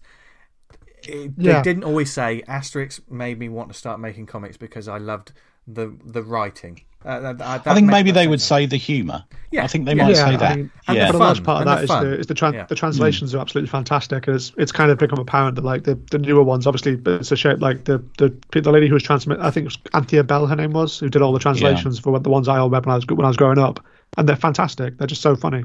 Um, but yeah, it wasn't. I got that was how I sort of got into the idea. I was like, I'm, you know, I'm reading comics, and then I got into manga when I was a teenager. Um, so I read a lot of Akira. Um, Yeah, nice. I read, so so I guess Katsuhiro Otomo would definitely be up there. But again, Right. it's it's because it's not English language. It's sort of you kind of how much is of this is the original author's writing, and how much of this is the yeah, translator the interpreting it. it? Yeah. Interesting. Yeah, and again, the translator's doing probably doing a fantastic job. Yeah. You know, but it's what's what's interesting is like I'm a huge Akira nerd, so I recently I've got the Dark Horse editions, and I was like, there's a coloured version that Marvel did. Um, Yeah. or they, they didn't finish it, but they did a bunch of them. I was like, I really want to try and find copies of these, uh, because in in like every European comic shop I've ever been to, they have them, like all of them in whatever language you, you're in there. So in, I've seen them in Danish and in Spanish and in French, and you never find them in English. And I found one. I think it is a slightly different translation, but like I know that because I've read them so many times that I know exactly where the words are. Yeah. Um, Gotcha. Oh, but wow. yeah, so so yeah, Otomo I guess would be up there. Um, I read a lot of Dragon Ball, Dragon Ball Z, so Akira Toriyama. But again, it's not so much. I wasn't like, oh yes, these writers inspire me. It was just I like their stuff, and I, it's getting me into the mindset of reading comics and liking comics. Okay. I mean, it's I, I, it changed me to say it now. I mean, the first sort of time where I kind of went, oh, I'm going to pick up this writer's work because I like it, because I got into American comics from reading Green Lantern. Um, Right. So around about the time when Geoff Johns was doing the, you know, all the sort of Green Lantern Rebirth, Secret Origin stuff, I basically Okay. like bought all of those. But it was hmm. definitely like that was sort of where I kind of went, oh yeah, I'm going to start reading American comics, and that was the, the point where I kind of went, maybe I can try, you know, making my own like, you know, Scott Snyder would definitely be up there as an influence because he's had a really good balance of doing, you know, doing the big mainstream DC stuff and also doing interesting indie things as well. But I mean, Scott like Scott Snyder, I think is was is doing a great thing, and like his Fifty Two Court of Owls run was fantastic. You know, that Batman run was just great. Oh, That's yeah. probably the How first time where I was how many like- issues did he do of that that run? So many. When did he? When did- Tony, Tony you're the encyclopedia. You're you're you're the pub quiz favorite. Um, How many did he do in the new 52? He Yeah. did. Um, The he- Batman oh God, with, with. Capullo, wasn't it? And they was. Yeah. Yeah, Did yeah, they yeah. leave just after the the Joker story, or did it go? They did. Um, I think there was just about eight volumes on my shelf somewhere. Yeah. I don't know. It's quite a lot. Yeah, Yeah, he did quite a long run. Quite- didn't yeah, he? it, it is a good run. He's become. and he's done some other Batman stuff Yeah, since, hasn't yeah, he? I know. he, he's become the um, he's become the latest, almost like like the Mark Millar, because there, there was a recent um, lots of releases. There's lots of Scott Snyder albums yeah, coming the up with lots of Comixology thing. Yeah. different- Yeah, yeah, Is that It's like eight different eight different comics, I think, with eight different people. And a part of me was just Right, like, okay. like, obviously, I'm happy for you, Scott Snyder, but Jesus fucking Christ, if I could just like go, I've got eight projects on the go at once, I'd be a happy man. Is that the You comic? if Sorry, is that the just afford to Comixology pay- thing? Yeah. Is it? Yeah, Yeah. Yeah. That's um yeah because it, it felt very much like when Mark Millar was coming up with like Chrononauts and as it um is it Huck that was the other one. Remember when he he launched all of those titles? It's just, it it felt very similar. It's like like like a big name writer. That was a big move by Comixology, I think. There. Yeah, Yeah. yeah, Interesting. Yeah. yeah. I mean, it's, it's obviously taking a chance that people, Scott Snyder's got a big enough following that people are going to go, yeah, we'll read this because Scott Snyder's writing it. He's obviously he's picked really good collaborators, so he's got like Tula Lotay, They've got a few cool, Francis, didn't they? Francis Manapul, and yeah. Capullo's on one of them, and you know he's he's got a lot of really good, you know, really good people that he's working with. yeah. Um, but yeah, it's it's it's definitely a bit of a gamble in that people are going to read eight different Scott Snyder stories. Yeah, and and do you know Yeah. what? Let, let let's be let's be honest when it comes to stuff like this. You're going to like some more than others, and do you know what? The ones that you don't like, someone else is going to like. That's the thing is when you create eight different titles that are different sort of stories. You know, Yeah. I can guarantee that Well, it's not every going to be for everyone. Yeah, every single one of us. You know, if we if we read them that, that's talking now, we're all going to probably have a different favourite. I would imagine. I've kind of liked most of his stuff. I'll be honest with you. Yeah, I haven't Yeah. read it all, but I do kind of like his stuff. Yeah, Yeah. yeah, Yeah, American He's- Vampire from what was good. he's a Oh, he's a yeah. sound guy as well. Like I, Yeah. I met him briefly. Oh, I I'm not thought, fussed about that. Um, it's like his comics. yeah, yeah, sure. Uh, I mean, I mean, I, I, um, I met him at Thought Bubble 2000, uh, the last Leeds one. He was Yeah. lovely. Okay. He was lovely. Yeah, it was Oh, right, okay. right, yeah. Yeah. Yeah, we had a good we had a good chat about the Joker while I was like two tequilas in, so Oh, oh well, there, there's a story. that was good. There's it was the name good. of this episode. I always say Well, that it's every 'cause week it was- and I then I, was- don't, don't name them. It's because I was I was talking to um like because Becky Cloonan was there, was there too, so we were hanging out and she was buying me tequila, and then she was like, "Oh, I introduced to Scott Snyder," and I was like, "Okay," you know, and I'm, I'm a little bit merry at this point. Um, and yeah, we just we just had a good chat. And then he went, and he was like, "If you look, if, I'm really sorry, you'll have to excuse me. I've got to go and call my call my sons, you know, because it's their bedtime." And I was like, "You know what? That, that's fine.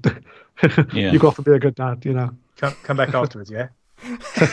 well, we, well, I went I went to his table the next day just to like What time you know, were you in the get, to bar? get something. Uh, God knows, like two a.m. or something. I don't know. I mean, it's, it's American time, isn't it? So you know, Yeah, yeah. several hours behind. But yeah, I went to his table the next day just to have a chat and get something signed, and he was like, "Oh yeah, you know, how's it going?" Like, you know, didn't do that thing where someone just doesn't recognize you, haven't spoken to you the night before. So Yeah. yeah, he's a sound guy. Uh, Chris, one of the things we've done recently with writers is we mention a character and then we ask the writer to who's the first artist that comes to mind. When you visualize that character, who's Yeah. drawn it? Does that make sense? Yes, it does. Yeah. They're not complicated. They're very out there characters who've had numerous, you know, big runs with different artists, you know, sort of thing. So I just thought I'd, I'll give you. I've got four written down ready to give you. this always You really ready? puzzles me when he does this. yeah. Yeah. You ready? First one, easy Yeah. one. Batman. Oh, um, Greg Capullo. Um, no, Sorry, sorry, three more. Yeah. no, no, no. Just one. We're just one on each Just one one. because the only one that comes to mind when, it, when I yeah, say yeah. name. Greg so- Capullo, I think, yeah, is definitely the the iconic Batman for me. because that kind of shows maybe when you either started reading it or ones that had the most impact on you, and that was kind of when you started getting into American comics. Is what you were saying? That was wasn't it? I yeah, think, that was when I started Yeah. yeah. properly like collecting and sort of you know I was like I'm following this run because it's it's just a really great run. Um, Okay, yeah. Yeah, good. sense. Next one, Spider Man. Um, see, I've been reading a lot of classic Spider-Man, so I would say Steve Yeah. Ditko. Ditko, good. But- okay. nice. Yeah, we'll go How, with how did you yeah. become exposed to Ditko? Um, I mean, again, it was literally just like it was less so much, you know, being like, oh, I'm going to read Steve Ditko stuff. And obviously, I knew I knew that Steve Ditko is, you know, is one of the greats. And I knew he was like, you know, a very prolific comic artist. Yeah. Um, but it was more just I was like, I'm going to pick up a bunch of classic Spider-Man because it was on sale on Comixology. So I was like, yeah, I'll give it a read. Okay, yeah, good. know. Yeah, good. Very interesting podcast about that. Came out Friday. Uh, next character, uh, Wolverine. Oof, I don't see. I, I don't know that many artists that have drawn Wolverine. I read a whole, I had a massive stack of classic X Men that I read, like I just Right. tore through years ago, but I don't remember who the artist was on them. I think it was the Claremont. It was the Claremont run. Right. Um, well, Claremont was on it for what twenty years.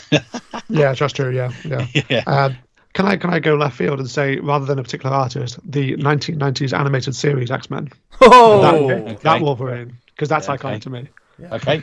And last one. Now this this character has had um, some really iconic runs, um, some real sort of standout runs. In fact, he's kind of he is kind of you, you kind of think of him in runs, you know, of characters of, of artists rather. So Daredevil. Daredevil.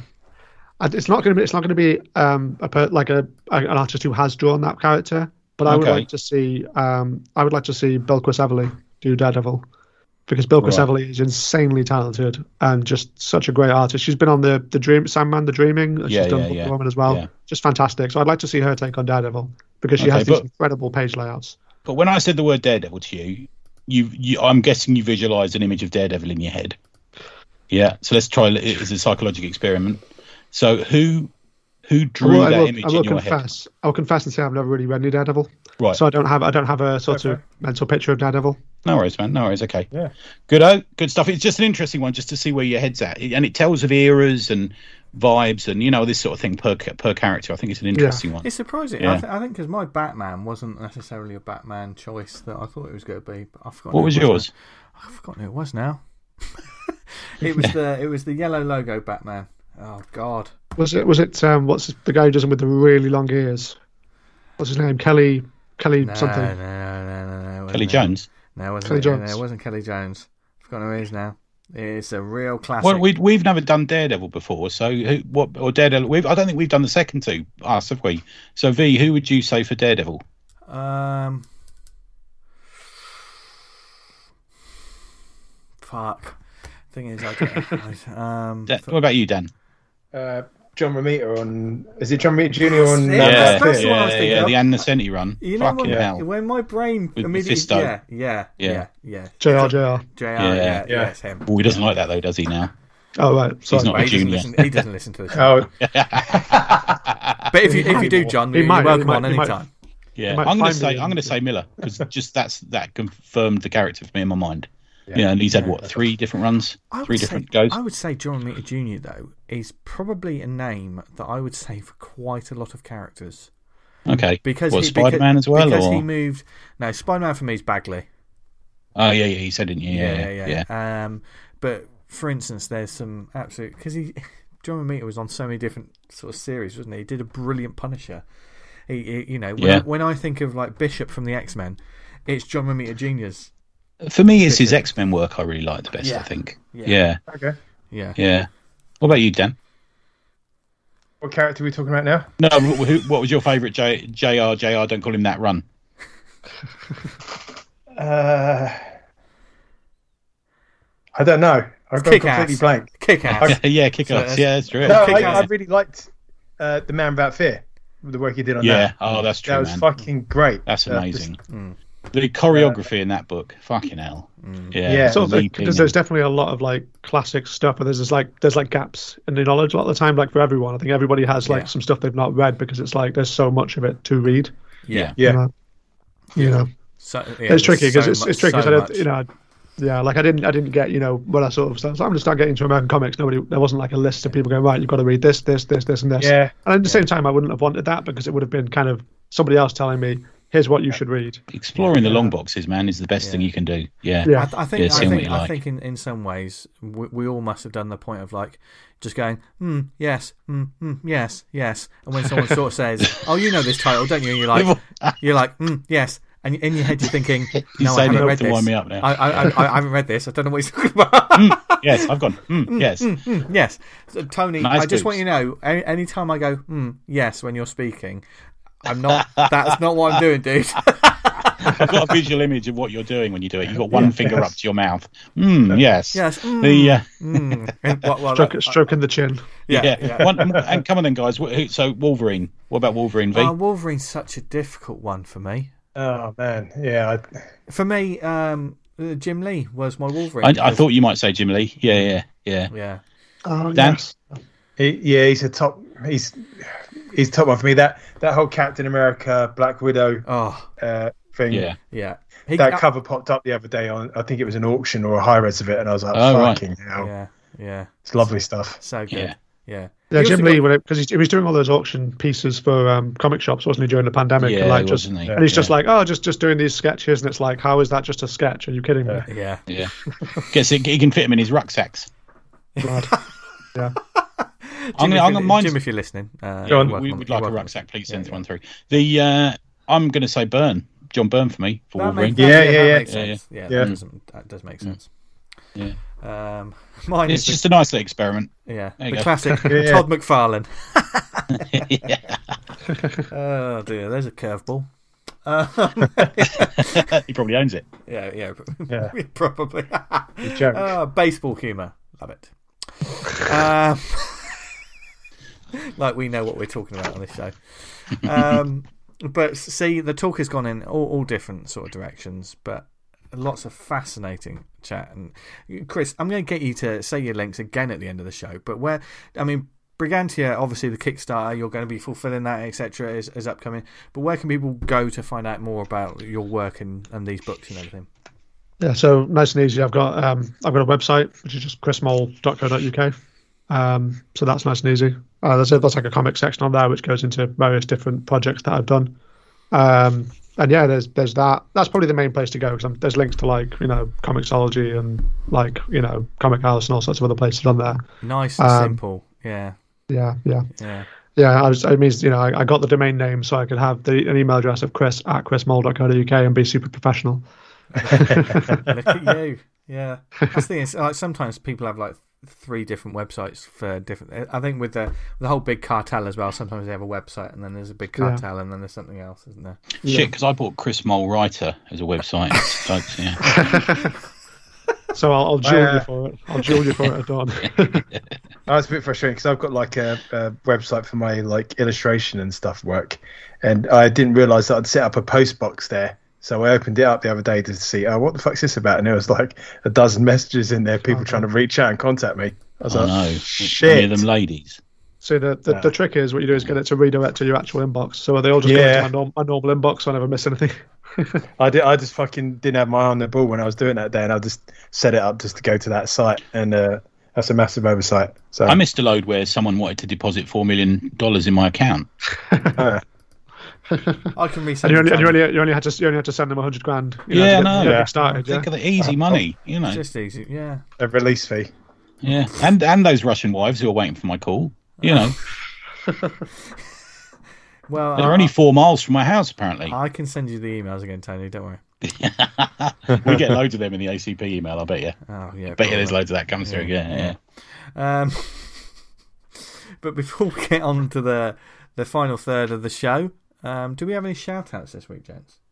I Yes, do. I've got a couple. Oh, Do you wanna go first, you- Dee? and you both sounded very serious when you said that. So this is Very serious. yes. Go on, D. Go You on. go first.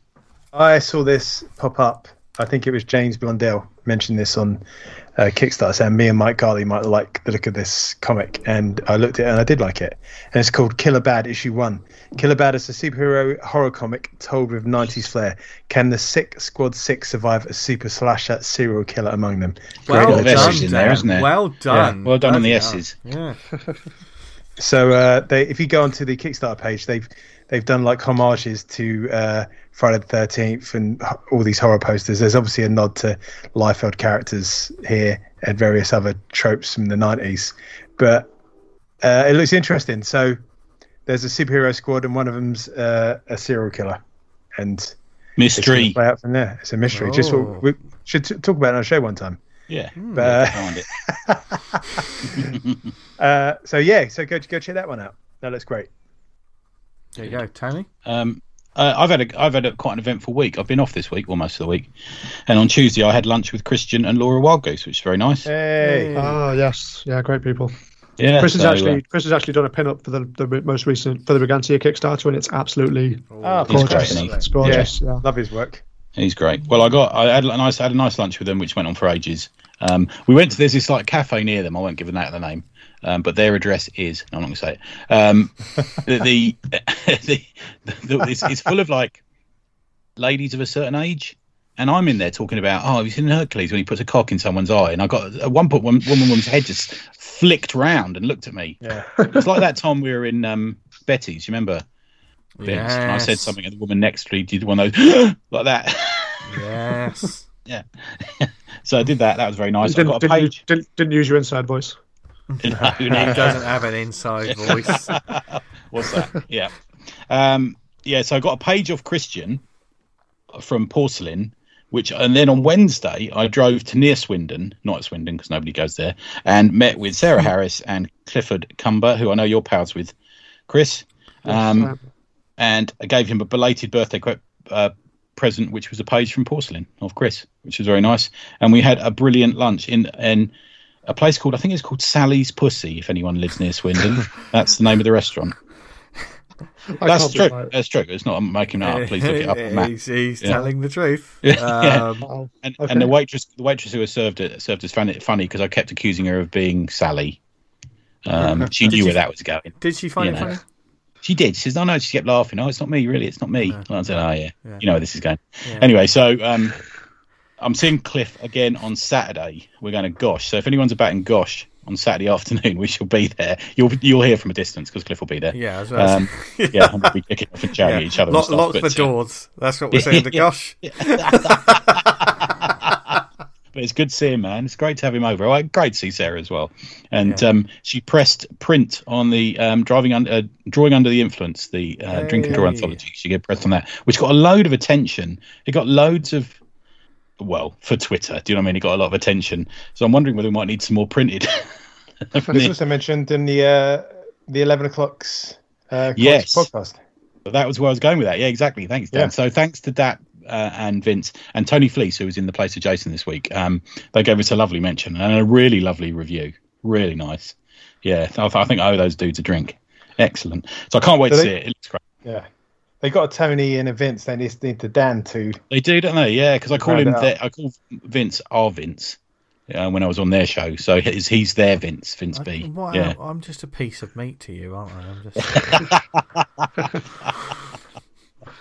yeah. It was, it's one of those ones where we thought it might be coming up, and you know, and but as soon as you're out driving, and you're like, oh fucking hell, you know, it's like that. It's like that moment in um, the Big Lebowski, he's punching the roof of the car. You know, it's a bit like that. You know, good stuff. That's great. It's a fantastic review. I mean, uh, yeah, absolutely sold it. It's, Yeah, and Alan Purdy got a special mention for. I mean, there's loads, as we heard last week, there's loads of great people Yeah. in it. But I was chuffed to see Alan got a mention because it's his first comic strip. I know Alan's been doing stuff for years, but he's never, that's- it's never become a comic strip, if you see what I mean. And it's the first one in there, and it is really good, I have to say. Really, really good. Yeah. Yeah. There's There you uh, they mentioned about the back cover how me and John Ottaway were the hardest ones to draw on it. Yeah, that's a great back cover. Yeah. if you look Yeah, at the brilliant. Slack, if you're on the Slack, um, I'm I use my little square as my icon on there. From and Alan drew that as well. Alan did the back cover. That's a fantastic cover. Yeah, Yeah, really really like good. that. People won't Yeah, recognise me on that back back cover. You trimmed up a bit since then, haven't you? Uh, different times. and you got your sunglasses on. Yeah, yeah. And, and uh, I've got a beard. You got your GI Joe sunglasses. Yeah, yeah. Which I'm gutted. I'm gonna have to get a new pair because I, Why? I, I put I put them in my uh, my rucksack, my man bag. Well, you wear them outside the house. I wear them fucking everywhere because it's gangster, isn't it? fucking everywhere. The I walk, whitest, that's the whitest thing I've ever heard. everywhere I walk, people go, "There he is," and I'm like, "You're damn right." And, and in all fairness, they're really cool glasses. But I've I, but um I've slightly scratched them, so I'm a bit gutted. Oh, Yeah, yeah. It'll buff out. Uh, I only, wh- I probably won't, but I like saying that phrase. yeah, yeah. well, why not? We should all say it more often. Yeah. Uh, Vince, have you got any shout outs? um, Um, well, I mean, I, I was I've been saving my shout outs for the recommendations section, so I Oh, can, I right. can do them now. I, I tell you what, what a wonderful segue that is. Eh? Yeah. You see that? It's almost like it, it makes sense. This show, it never does. but Doesn't. we're but we're gonna recommend some comics now, and we've all got some interesting ones. I'm interested to see what Dan's gonna pick as well because we, we did have a chat before the show. But as always, the guest goes first to recommend something for you lovely people to go forth and check out. Chris, you ledge, what would you like to Sure. recommend? Um, so I mean, I can I'll, I'll start off with I've, I've got some some other recommendations as well because I feel like I want to be I want to push the envelope a little bit. But we'll start Ooh. off on comics. Ooh. Um, Okay. So recently I read Double Walker um, on Comixology, which is by Michael Conrad and Noah Bailey, um, and it's um, basically it's kind of a sort of second thing they've done together. They did, they did something called Tremor Dose together as well, and it's just this it's this really fucking horror, like grim kind of folk horror sort of tale uh, set in the Scottish Highlands, um, and it's it's really it's really unsettling to read. I basically I, I sat down with it, had a nice little nice glass of Scottish whiskey, um, and was like, you know, I'm gonna I'm gonna get nicely buzzed while I read some horror, and it's just fucking it's just fantastic. but there's there's uh there's enough sort of there's enough reality in there to make the horror like hit a lot deeper because the whole thing is you know it's it's quite a tragic story as well, and there's enough in there that sort of because I I know like I know Michael a little bit.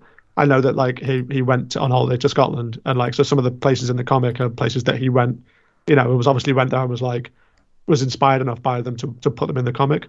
Yeah. Um, so there's enough kind of little shards of reality that you sort of grasp onto that just kind of make the horror hit that much harder.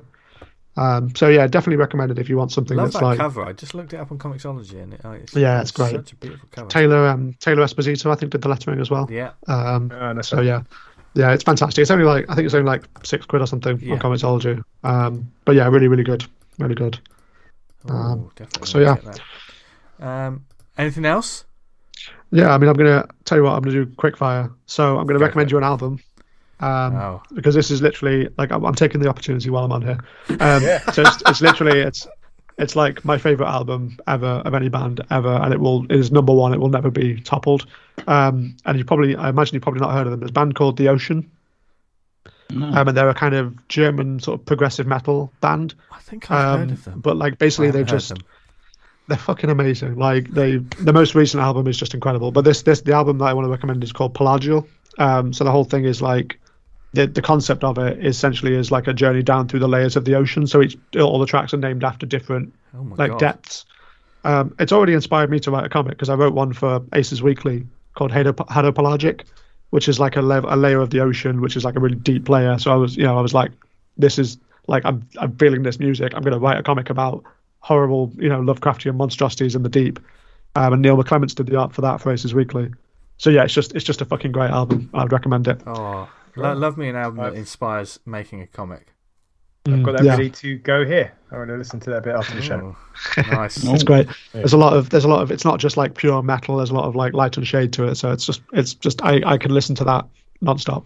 Yeah. Right, that's my listening Nice tomorrow. one. Sorted. And quickfire, do you have anything else? One other one which you should already know about. It's got a TV show called I Think You Should Leave. Are you, Yeah, are you yeah. familiar? Are you familiar with it? no, John I- Tucker got no. me into that. Yeah. fucking love that show. But like, it's the it's this weird show that like I love it. My partner hates it, and will if I ever like reference memes from it, will just give me a death glare because like you know I'll just I'll just be like, hey, he's a he's a piece of shit. He's a huge piece of shit. You know, slick back hair, white jeans. I'll just start going into the sketches, and they're just like, I fucking shut up. Um, but it's just fantastic. It's this weird, offbeat, bizarre comedy show that. I find hilarious, and I think it's very Marmite, whether you like it or not. I like Okay. one where he's he's in the house and it's almost like he's having a bad dream, and two plumbers turn up and they lock themselves into the bathroom, but it turns out that the hole in his toilet is too small. The Turbo Team, yeah, Fucking Yeah, you hell. know- Mental. And it's but it's all framed as like this lawyer who's like, "Has this ever happened to you? Call me, I can help." so good. And there was Coffin Flop, the first episode of the second season. Is this guy who's like, you know, talking about he's, he's like, "Oh, they're gonna they want to take this TV channel off your cable box." You know, they're saying our show our show Coffin Flops isn't a real show. It's, It's just just footage of people falling out of coffins at funerals. and it just keeps getting like escalating, getting weirder and weirder until he's like, you know, I, I watched that. Do you remember, guys, when I was in hospital with pneumonia and I was a bit Yeah. off my nut? I oh. watched that then. Oh my Wow. god. Fucking hell. Like there's one there's a sketch that just became this huge political meme where there's a guy dressed in a hot dog costume and he's like he's driven there's a hot dog car that's been driven into a shop and like they're all trying to they're all like, you know, looking around and he's like, We're all just trying to find out who did this and like it's clearly him. It's become this politics meme, but you know, when when some like someone who's who is doing something terrible is like, We're just trying to find out who's responsible for this. Like it's you. That's who it is. so great show. Recommended if you like weird humour. Oh, Oh, well, that sounds if you're great. If you're listening to this, you probably like weird humour. Um, um, Dan, what have you got for us this week? Uh, I'm kind of really bit. Uh, You, on the, you, there dunno, was a one you bit dilemma. had, but you, you, you may not. You don't. We don't necessarily want to. It's not. Yeah, I- recommend, is it? So, I backed a, a comic off of uh, Indiegogo, and I thought, oh, this looks great. Really, my cup of tea. Uh, the art in it is really lovely. The design, layout, everything is just absolutely top notch. But I read the comic through, and then you ever seen that meme when it's like, "What the fuck am I reading?" I just, just, just nothing. I just got absolutely nothing. I just, I just didn't. It, none of it went in, and I It thought, was oh, like I'll just. It was like, Yeah, like so I- Flavorless Ghoul. I'll, I'll try again tomorrow. I'll try again, and I read it again, and I was like, no, it's just nothing. It's just, it's just a comic where things are said and stuff happens, but it's just, oh god, yeah. we're not, we're not gonna, we're not going to name name the, the No, issue, no, no, but- but uh, but you know, speaking of issues, I think that is a relevant issue when it comes to when you back Kickstarters and stuff, because obviously, with with these online campaigns, most of the time we're sold on. If you don't know the creators already, of course, but most of the time we're sold on the look of it. You know, if it, Yeah, if, it, if it can entice us That's to the only way to do it, isn't it? yeah, to, Yeah. to read it. Um, and certainly we probably all have, you know, maybe placed on a digital, hopefully on a digital PDF. Oh, there's a number of people I've emailed saying they owe me four pound fifty five. That's a specific number, and a specific creator might know what that, what that The problem with this this one was like it sh- obviously you showed a lot of the it had a lot of the interior art, which like mm.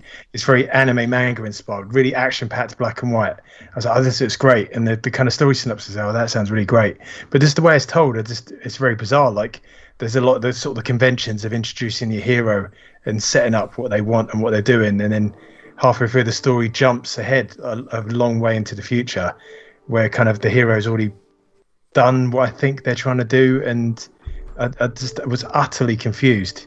It just didn't, yeah, didn't get it. But hmm. I think there's obviously there's always like you want to make sure the story synopsis like have having run a bunch of Kickstarter campaigns you, as I'm sure we all have you want to make sure the story synopsis does kind of cover everything not everything that's Yeah. going to happen but like Yeah. is an is an accurate representation of what's in your comic you know like if I if I'd been like oh Brigantia it's all set in the Iron Age nothing happens in the, in the modern day nothing whatsoever and then for two pages in oh she's in modern London in now like people would have gone this isn't what I wanted what the fuck you know also, Yeah, like exactly. as an artist, if I was working on someone's script, I would say I don't, I don't get this. I don't understand it.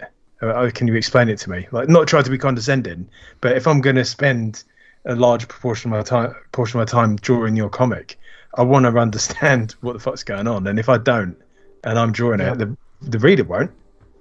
yeah. I'd, I'd probably just knock it on the head to be honest if I couldn't even get it from the script. Mm. But, but that's me. That's the problem we play with stuff like Diamond, don't we? Is we're we're taking a bet on a cover. You know, Yeah. Often, you know, I mean, Yeah, how you, many get, you, times? get, have you get what a, cover and like a brief synopsis, and that's about yeah, it. five lines. Yeah, and we don't always see the interior stuff, do we? You know, it's the the thing. The pre-order system. There's this weird pre-order system that we seem to have fallen into forever. You know. Yeah. I d- yeah, I, I- mean it's a topic for another time, but I have I have a whole bunch of issues with how that system works. You know, we're not going to go into it Oh, now. yeah. I don't think, but yeah, Yeah, yeah, It's yeah. like agreed. for me in comics with a lot of stuff, like I'll see an image and a little bit of blurb, and I'll project onto it what I think it'd be, because obviously a bit of a creator, and you think, oh, it could be like this, and it'd be like that, and then when you actually get it, it's none of those things, and it's disappointing. And Yeah. uh, Well, yeah, okay, my my recommendation this week is one Go from for it, Image V. Comics, and this is I, I don't know I just took a punt on this, um, and it's um, written by Skottie Young, art by Jorge Corona. Have I got that right? Right. I think I've got that right. Um, they um, and it's a new book called "The Me You Love in the Dark." This is issue one. I did not. Sounds dirty. I did not read. I see why you bought I- that. No, no, right. And That's why. That's why I fear mentioning it in my re- recommendation every week on this show. Um, I I didn't read the synopsis for the, for this. Uh, this was literally um, partly because it was a, it was a bit of a sort of dry week for me in terms of like comic releases. There wasn't much. And Comixology gives away too much. We've said this before, haven't we? Yeah, yeah. Yeah. Um, so, and I just, um, I think this is one of my short short lists for cover of the week. I think, and the name Skottie Young as well. That sort of, I was interested because he's just the writer on this. Yeah. Um, um, He's too busy counting his money. yeah, Scott, Skottie Young and uh, and Jorge Corona, they did um the series Middle West. Have you heard about that one? I've heard. Of Yeah, I don't think I read it, but I heard Yeah, it. Yeah. yeah, yeah. I Um, think Nate I think Nate Piekos lettered that one. I think. yeah, yeah. I, and uh, lettered this as well. Okay. Um, and this is a ghost book. An, art, and an artist named Rowe retreats from the grind of the city to an old house in a small town to find solace and inspiration without realizing the muse within is not what she expected. Um, now, as an issue, it's it's 31 pages. It's a lovely looking book. It's beautiful. The pacing very much feels like um, the first 10 minutes of a pilot episode of something. It does move at, quite a pace. There's not, not much in, in terms of words, but it is about this this artist who, as it says, like moves into the, a, a spooky um, old house. You've got that sort of Stephen King vibe. You know, I want to be a place of isolation where I can create. And she's gone there and she's looking at a blank canvas. This is, I mean, the blank canvas pages was something that I think me and a lot of other artists as well can relate to. That is just trying to put anything down and just going, this is shit. Nothing's working. Why can't they, you know? Why does none of this work? Um, and then as it goes on, um, she plays like a bit of vinyl, and there's a lovely um, sort of graphical motif that goes through um, the book, where like when she puts the needle to the to the record, it creates this um, white. It's almost like a, a painterly like effect. The flow of the music that goes through, it doesn't. It's interesting because it, it doesn't have any musical notes. There's no there's no lyrics or anything. It is an effect. Almost it almost looks like smoke as it passes Yeah. through, but it really gives the effect of you know when you have music on in the back in the background and it does sort of flow around you and, and affect you and things. And, I'm sure there's details within this um, sort of effect that are probably hints to stuff that's going to come later.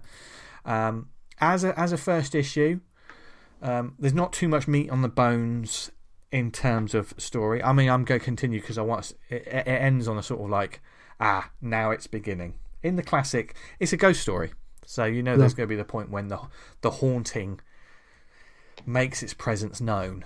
Um, but it, it doesn't feel like a sort of um, when it, when I say haunting, it doesn't feel like a fucking Shining or something horrific. And, you know, we're not talking Lovecraftian. This feels a little bit more M.R. Jamesy in in a lot of ways.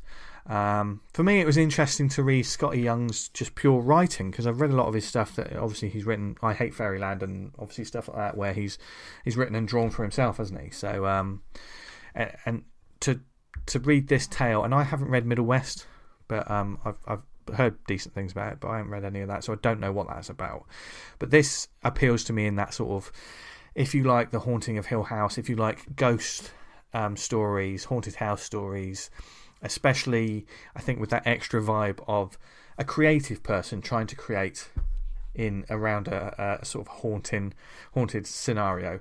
It ticks all the boxes. Um, the first issue, there may be some people that sort of said, well, not much happens in the first issue. Because this is a first issue that's more about the build of atmosphere. Um, in the way that, like, you know, the first 15 minutes of a movie can be, or the, or the first episode of a TV series, or, you know, the first few chapters of a book. So, um, but I think it does exactly what it says on the tin, um, and it looks go gorgeous as well. I'm very intrigued to see who this was. It's, it's all. It seems like the house is a character, and I'm. I'm it, sounds. It sounds pretty interesting. Yeah, mm. I'm. I'm looking forward mm. to see how it develops, as, as well as how music is a thing because that seems to be a definite motif. So there's obviously it's not an easy thing to pull off in comics, is it? Music yeah. as well, you know. Yeah, yeah, yeah. yeah. There is that. I mean, if you go to the Comixology page, um, you know, they, they show you like um, the future sort of issues, the next couple of issues. Um, and if you see the cover of issue three, it does have that. You you see the sort of effect I'm I'm talking about um, on on the cover of issue issue three. Don't read the synopsis if you if you click on the link or whatever, um, hmm. because I think a story like this benefits from not knowing anything and and discovering it. Okay. So yeah, the Me You Love in the Dark. I love that title as well. They're, they're, I think mm. I hmm. think it feels very much like a ghost story title. Yeah. Like, like long, long, tit long, titles are a thing now. Yeah, yeah. It's, especially if you like, oh, the Netflix original. Oh, I lived in a well and now you see me now. Uh, and you just think, what the fuck is this? Is it, was, that's was that not what happened that... to you, is it? Because I know you live in the country. Now, yeah. has that happened to you? No, I, I, fell down a well, but they got me out. okay. What was that? Um, there was that sci-fi series that was called something like "They Only Find Us When We're Dead." And I was like, that's a great title. Yeah. It's just like there's a lot of words on that title, and I, I, I would have a nightmare trying to fit that into a cover. Yeah. I go back to the I go back to the best title of a movie ever: Shit, Piss, Fuck Three. You know I mean? And that's oh, it's oh, you oh, have you watched the third one now? Well, the third one's much better than the second one. Yeah, true. that's what it says under the, uh, yeah. yeah, so you get a story in the title. You, you know what you're getting. You know. yeah. That's building up to be the next Fast and the Furious franchise. That is. I'd put shit at the end. It's like shit. well, as, as we always, do. As we always do. Anyway, so that was right. Tony, take us home. I've got two. Don't worry, they'll be quick. I have to give a, a, moment's shout out to Patrick Sparrow from a few weeks ago, our guest from a few weeks ago, because he's mm. done. Go to his Instagram and look. He's done a brilliant Ram Man. Now, following on from Fisto talk that we had last week, he's done uh, Ram Man. You have fucking changed, Tony. Where did all this fucking He Man talk? I, have never seen He Man in my life. I've never seen it. Jokes on you, Vince. This is now this is now a He Man podcast. yeah, we're just following the uh, disasters the of the mate. universe. Yeah, yeah. I'm gonna get Kevin Smith on next week to have a cry. Okay, so uh, Four Fisted Tales, animals in combat. This is. Um, do you remember we talked about it before? Because the Atlas at War was the um, art restoration project that Alan um, Alan yes. Harvey did. Do you remember? Yes, yes, yes, and it's for the same people, Dead Reckoning. Dead Reckoning um, emailed me through my website the other day, um, and they're an interesting company in that they're um, their care of the address is care of the U.S. Naval Institute, a non-profit organisation. That's a hell of a title for a publisher. Maybe a bit frightened, but, you know. Um, so I did actually give pause before I read this because, as a lifelong vegetarian, you know that I can't watch Oh, that's the reason I haven't watched those John Wick movies because I don't want to watch a dog die. You know, I can't do it. You know, but anyway, it, doesn't, it, it doesn't happen in every film, but I get you. Yeah, yeah, yeah. yeah. So um, you got to watch the first one, haven't you? Come on, swear you can't just jump in at number two. What am I, a weirdo? I feel like, the, I feel like you, what you could do is you could probably just skip the first twenty five minutes of it because well, all like all you need is the context of John Wick's going to go and fuck some people up. That's all I've you got need. the OCDness of a comic collector. I find that's hard. Yeah, I might yeah. try it on your advice there, Chris. Just the, fast forward um, through that bit. okay, fine, good. With my eyes closed. So created by Ben Towle. Um, it's it's a reasonable price actually. It's only seventeen ninety one That's a weird price, and it's seventeen pounds ninety one pence on Amazon. Um, and it's exactly what you get on the on the cover. Really, it goes through. It's separated by different chapters, um, and it goes through the how how animals acted in war. It goes all the way from I don't know if you know this, but glowworms were used in the First World War as sort of lights so that the enemy couldn't see them um, to, so Oh, I that they could, that. yeah, I mean, Yeah. in little jars and stuff like this.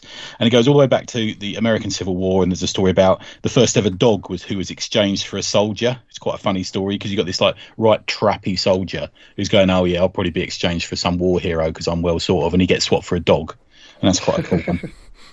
We get a little history of you're lucky Vince. Get a little history of cats on ships. That's quite a cool one. Um, one cat survived by sitting on the helmet of a soldier as he swam to safety. And that's quite a cool- little image.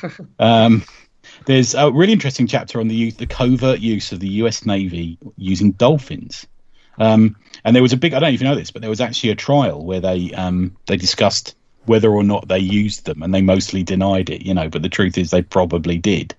Um, yeah, it's um, it was in 2008. They- they- I'm sure they used like mine sniffing dogs in World War One and World War Two, didn't they? Like they Yeah, had dogs go and slip out mines. So yeah, rats. which is very dangerous are for the dogs. I'm not a fan of that. Yeah, me neither. Rats are very good at sniffing out mines, apparently. 2008, a penguin called Nils Olav was awarded a knighthood in Norway. That's pretty cool. Wait, Not up, sure why. second Pretty name. impressive. Yeah. Yeah, penguins have all got second names. Don't be weird.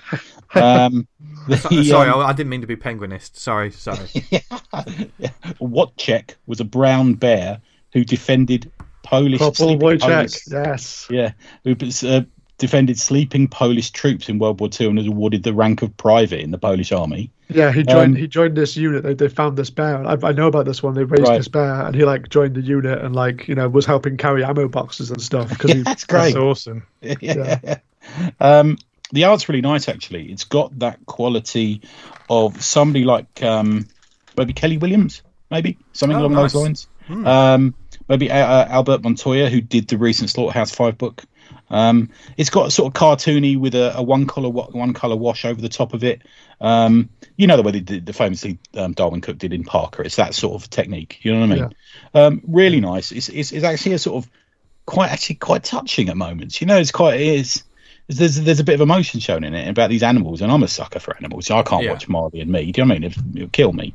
Um, but um, Ben Towle's won four. He's had four Eisner. He's not one. He's, he's had four Eisner nominations. He lives in Columbus and is a professor at the Columbus College of Art and Design. Um, he's done some stuff with Oni and some other some young yeah, young reader graphic novels and stuff like this. And um, it comes out on the twentieth, I think it is. Um, the 30th, sorry, the 30th of August, it comes out in the UK. It's really nice. Again, a nice hardback book, which is only, you know, less than 18 quid. Um, really good stuff. Um, what was, yeah, the, so what was the title, title it's again? called easy, easy. It's called Four Fisted Tales: Animals in Combat. Um, back to the fisted, but yeah, Four Fisted Tales. Lovely. Uh, they're The, the, the Navy are going to listen to this. They're going to pump me down.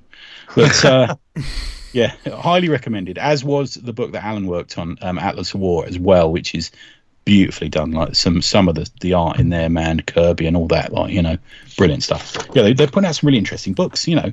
It's, and it's a non-profit, so I guess there's a sort of charity thing going on there as well. And the second one, so I got sent that one, and the sec- I was going to just do that one today, and then I got through the post on a, an utterly impulse buy a book that arrived today called Hokusai, a graphic biography, um, published by Oh, Laurence King man. Publishing. Yeah, um, written by Francesco Matteuzzi, art by Giuseppe Latanza, and translated by Edward Fortes. Um, it's he is the artist of Under the Great Wave of Kanagawa. So you know that famous Japanese piece of art of the wave and the boats. You know, Yeah. it just I mean, I'm, I'm outing myself slightly. Like I'm, I'm looking at uh, three Hokusai prints right now because I have one as my desktop wallpaper and I have two on the wall right next to me. So right. Hokusai is is my shit. But yeah, He's continue. amazing, isn't he? Yeah, yeah. And um, considered kind of like the father of mon- manga as well. You know, he really is. Um, Yeah, the Hokusai manga. Yeah, it's the first the first sort of serialized man- manga kind of thing they did. Yeah. Yeah, and uh, all different areas of it, and uh, I'll, I'll mention a couple as we go along. So, it was born in 1760 in Edo, um, now Tokyo, um, where the it wasn't the capital at the time, but the shogun had a home there. Um, and this book goes through the hardships that he had growing up, and it's a bit, I suppose, in a way, manga artists are kind of treated like this as well. They, you know, they really put to work, aren't they? You know, they've got to do thousands of hours of drawing before they consider considered to be competent. Yeah. And he he has that career that we almost hear about with um, golden age artists and silver age comics artists. You know, where he he was at one studio and he fell out and he moved to another studio, and then he tried to go his on his own way, and then he fell on poor times and ended up having like a market stall and selling fruit and veg at the stall. You know, and then someone recognizing him as being this great artist, and and um and he gets um he get he does what was described as he struck out on his own and began satirical pamphlets and postcards. And um, I thought, oh, he's small press, isn't he? It's just like a small place Yeah, yeah. in Edo, Japan. You know, there's a bit of that going on. Um, at 44, he took the ta- 44 years old, which for that period, I suppose, was you know a lot older than it is now. He, he to draw a portrait of the founder of Zen Buddhism, uh, Bodhidharma, and it was um, this huge piece that he drew with a number of brushes, you know, like brooms, um, and buckets of paint, and it's 200 square meters in size. Imagine this thing he drew. Imagine trying to keep your eye on, you know, all the things you need to do drawing something. Well, it's He was difficult like for Neil Buchanan.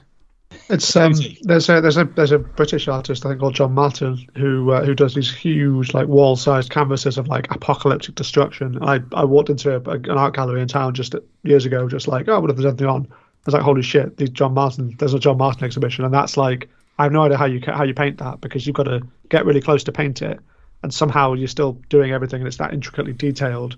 You know, you can only step see it from the other side of still the room. works. Yeah, yeah. Madness. Yeah, that's the thing. Is it's, there's a beautiful double page spread of that. This this book's kind of a combination of um, not it's not super packed with panels, and it uses an awful lot of double page spreads, but they're so so nicely drawn, and th- th- there's a, a really lovely use of color that is kind of modern, but also kind of in line with the Edo period art coloring that we see. You know, you know, on on, on piece of art, it's, it's very good. Um, it, he he was invited along to the palace to do um, to compete uh, under a pseudonym. He, so he did a, a picture there under a pseudonym. He also worked on a series of erotic art. So it's almost like a Wally Wood, you know, character where he's Yeah. you know he's got that sort Yeah, of yeah, um, Tijuana Bible side to him. You know, there's a little bit of that he kind on. of like he kind of invented like hentai, you know, like Japanese. Yeah, oh, we did, art. There's the, there's the, there's a really famous one of the uh, the fisherman's wife dreams or something, where it's like a, a like a lady lying down and there's an octopus and you know getting up on her.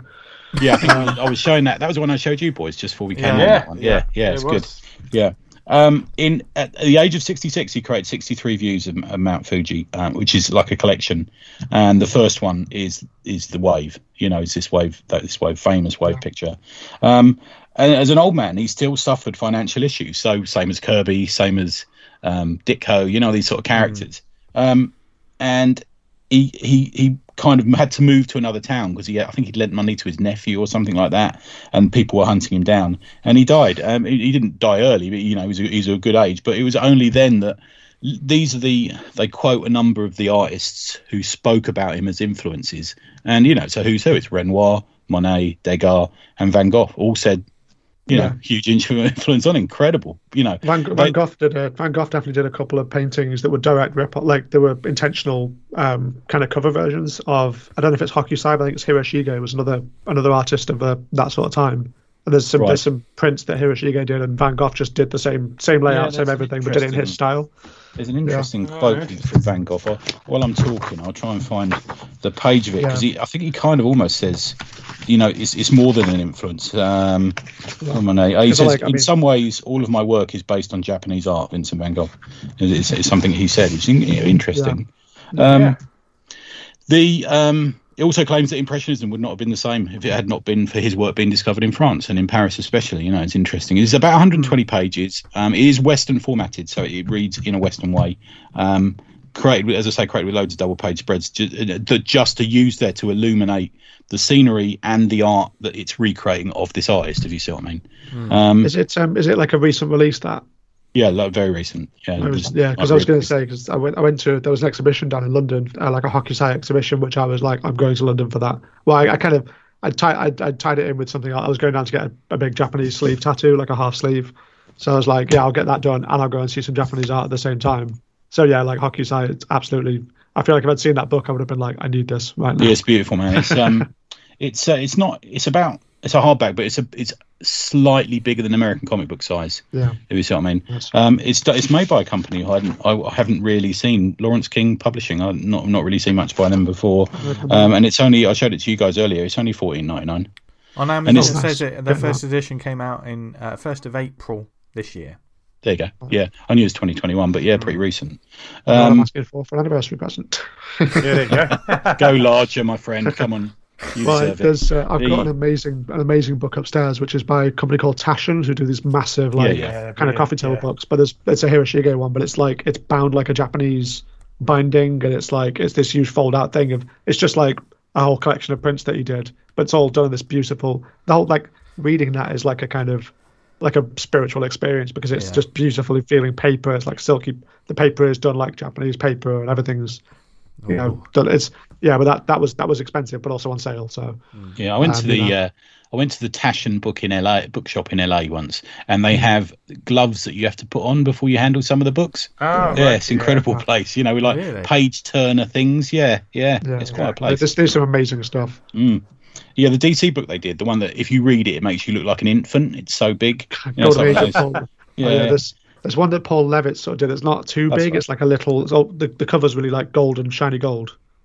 Uh, it comes with like a case. It actually comes with a cardboard Oh, case, that'll like a a different one. suitcase. Yeah, Yeah. okay. Yeah. Um, so only fourteen ninety nine. So yeah, go for that. It's um, it's really really good. I really enjoyed it. It's a, to be fair, it's, I read it on a Sunday afternoon, and um, I thought I've got to talk about this because it's just like a nice Sunday afternoon book, you know. Yeah, I think I might have to Yeah. get myself this because this sounds great too. Yeah, yeah, Yeah. good stuff. Yeah. It's, it's fascinating for me that like like the, the thing about the Great Wave. Like the Great Wave was the sort of the big piece that everybody kind of picked up on from that that hmm. series of the views of Mount Fuji, and that's the like, that's the iconic image that everybody associates with Hokusai. And like the fact that he didn't do that till he was 66, like in his Oh, yeah. nearly in his 70s. As part Yeah, of a it's kind of a- series. yeah. Yeah, yeah, yeah, and it's kind of it, I, I find that quite encouraging in terms of it's like the thing with you know Jack Kirby didn't didn't do Fantastic Four until he was like 44 or something. Yeah. You know, Yeah. there's, there's always this there's always this That's okay until you're like 54, um, Chris. yeah, there's like well, there's, there's all that that people are like oh you know if you've not made it if you haven't made it by the time you're like 25 you know don't just give up don't try and it's like no you, you can be you can be in your 60s Yeah. ideally I'd like you know ideally you want to make it before you die but you know One can be in one day there'll be there'll be about- um bibliography there'll be um sort of autobiographies or biographies about us telling us uh, talking about how we didn't make it and when we did make it we were all dead. Or they wish we were. They'll appreciate us when we're gone. oh God! literally like my my entire impetus for making stuff at least in part is because I want to I want to have leave some kind of record behind so that when I'm dead I can people can be like look this is stuff that this guy made Yeah, yeah, yeah, Yeah, But we won't be able to profit from it. Bastards. agreed. Yeah. Uh, but as always, there's some great books and stuff to check out there. Lots of stuff to add, to add to the wish list. We will, of course, put lots of links in the show notes, as always. And uh, thank you uh, for listening to us. If there was anything about this week that you want to talk to us more about, or if, there, if there's any events coming up, or any initiatives, or any kind of stuff that you want Oh, more people to know um, about, Small Press Day is next weekend 14th of August. Ah, um, Oh. I don't know if this show will come out in time for that but Oh, yeah Small oh, Press Day yeah, yeah, That's It's- tomorrow, my friend. Yeah, oh cool. Yeah. Or so out yeah today Small Press if you're Day 14th of August Yeah. Um, there you go, small press day. See, that's how on the button we are with the news. We get the guests to go and give it to us. um, but if the, if the guests aren't here, then you can email us, awesomecomicspod at gmail.com. Follow us on Twitter at the Awesome Pod, where we'll be um, tweeting, retweeting, sharing the love for all things comics and just general positivity. If you do the Book of Faces, go to facebook.com slash awesome comics podcast. Join the community group, Awesome Comics Talk, on Facebook um, because there's a great community of, of people on there, and uh, yeah, we want to see people getting involved and talking about comics and, and just making comics, reading comics, just without any hard selling or any of that nonsense. Um, there's also a Slack uh, chat that we have. If you want to know how to be involved in that, because there's a wonderful community of people on there, so get in touch with us, and we'll give you I'll the sort details. out the uh, June draw off this week. Oh, Good. Look at that, eh? I'm in that. I'm going in for it. Yeah, that'd be good. Yeah. CT's what you get. Well, depends what character you're given. Yeah. Yeah. Not a lady. I'm not very good at drawing ladies. I, I'm gonna. I'm gonna. That's why it's got to be a lady. Got to, got to push yourself, Tony. Um, Doesn't have to be a whole lady. Oh God! Thank you. For, Just their face. thank you Yeah. for listening to us. Whether it's on the website awesomecomics.podbean.com. If you listen to us on Apple Podcasts, subscribe and leave a review. It really does help get the word out about the show. More people listen to it. More people discover all the comics we talk about on a weekly basis, and all the fascinating, fascinating chat that we have on a weekly basis when we're not just trying to make each other laugh with inane humour. I don't know what you mean. I, I We're know, talking about Fisto. oh yeah, oh yeah. There's always time for Fisto. No, hang on. Yeah. I'm having Fisto time later. Oh dear. oh god. If you listen to us on any other networks like Spotify, Amazon, Stitcher, Podnose, Podknife, what are the networks are you on, Tony? It's uh, it's, we're on pod. It's in the sink. Oh, I'm. Yeah, no, I'm not going. We're not going to go into detail about that. But however, we if are you gonna- know, you know. if if we are going to go, we are going to go into detail, as in where people can find us. Tony, where can people find us? Uh, Find you online? Patreon, patreon.com forward slash tribute press. There you go, Dan. You can find me on Twitter at Vanguard Comic, and we could read Vanguard at vanguardcomic.com. God, you sound like And- you were walking out of the room as you were saying it. Then No, sorry, I had to let one of the cats in. She was clawing up the carpet, as they Yes. want to do.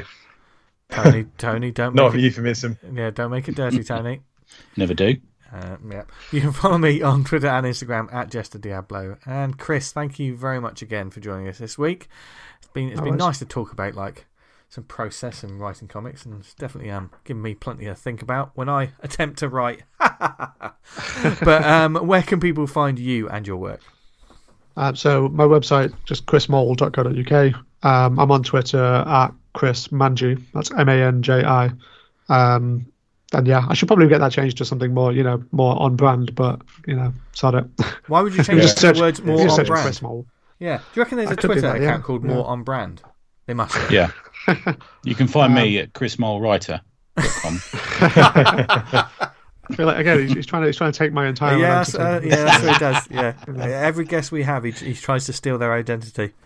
Um, so I'm just going to say this: change your pin. Thank you very much for listening, everyone.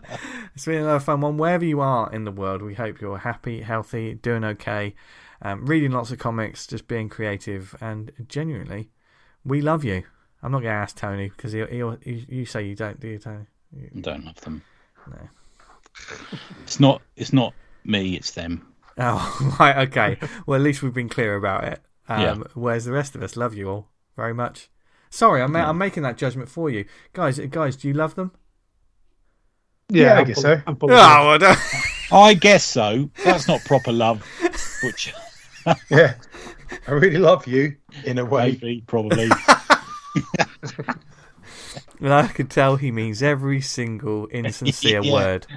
So go forth, have a brilliant week. Read I'm loads off of to work now. Yeah, love you. Uh, yeah, love you too. Yeah, I love you. Uh, uh, do you love me too? In a way. Yeah, yeah, yeah. Um, I think a lot of you. yeah. Mm. You're all right. Cruising for a bru- cruising for a bruise in there. Yeah. Thank you very much for listening from Dan, Tony, Chris, and myself. Have a great week. And as always, what should they all go and do? Stay awesome, Stay awesome. Ah. Chris. There we go. Stay awesome. Yes. Hey! I didn't realize- I didn't realize I to join in. Bye, everyone. Bye. See ya.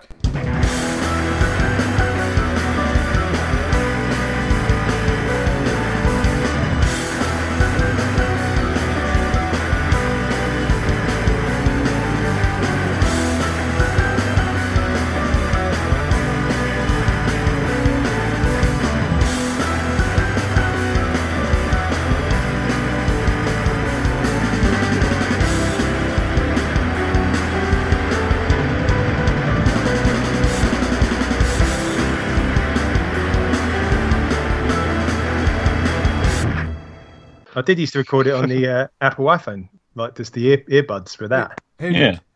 You Me. did? What you were just you were just sat there on your iPhone? Yeah, Yeah, he when we was, wasn't he? you remember started. used to went, he went for a poo that time. Uh, it was actually a, a Wii, and wait. I just put it on Thank- Thanks for the uh, thanks for clarifying. Yeah, I don't, I don't want that. it's against impossible. It's name. medically impossible to do both at the same time, as well as we all know. We've examined that question. What really? Is it? Do a though? wee and a poo. Is it though? Well, you've got issues if they both come out at the same time. They reckon there's a muscular issue, don't they? But if you, it, but you can vomit and have diarrhea at the same time, can't Yeah, that's fine. You can do that one. you? I Yeah. Yeah. feel like I feel like I have been ill once, ill enough once before that I did in fact wee and poo at the same time. So, Yeah, I mean, I'm not, I'm not saying that's that's anecdotal, but you can do you can do a sex wee and do a poo at the same time, as we've all proved. What, what do you mean? What do you mean? I've never, I never tried that one out. T. No. So, No, Tony, you've gone a bit quiet. Is there? Have I? Well, you know, it's almost like you, you made the statement and then realised that you made the statement. I don't need to. It's there, isn't it? It's out there now, like like the rest of my life. Well, this isn't going in the show, or is it? You never, you never know with the outtakes.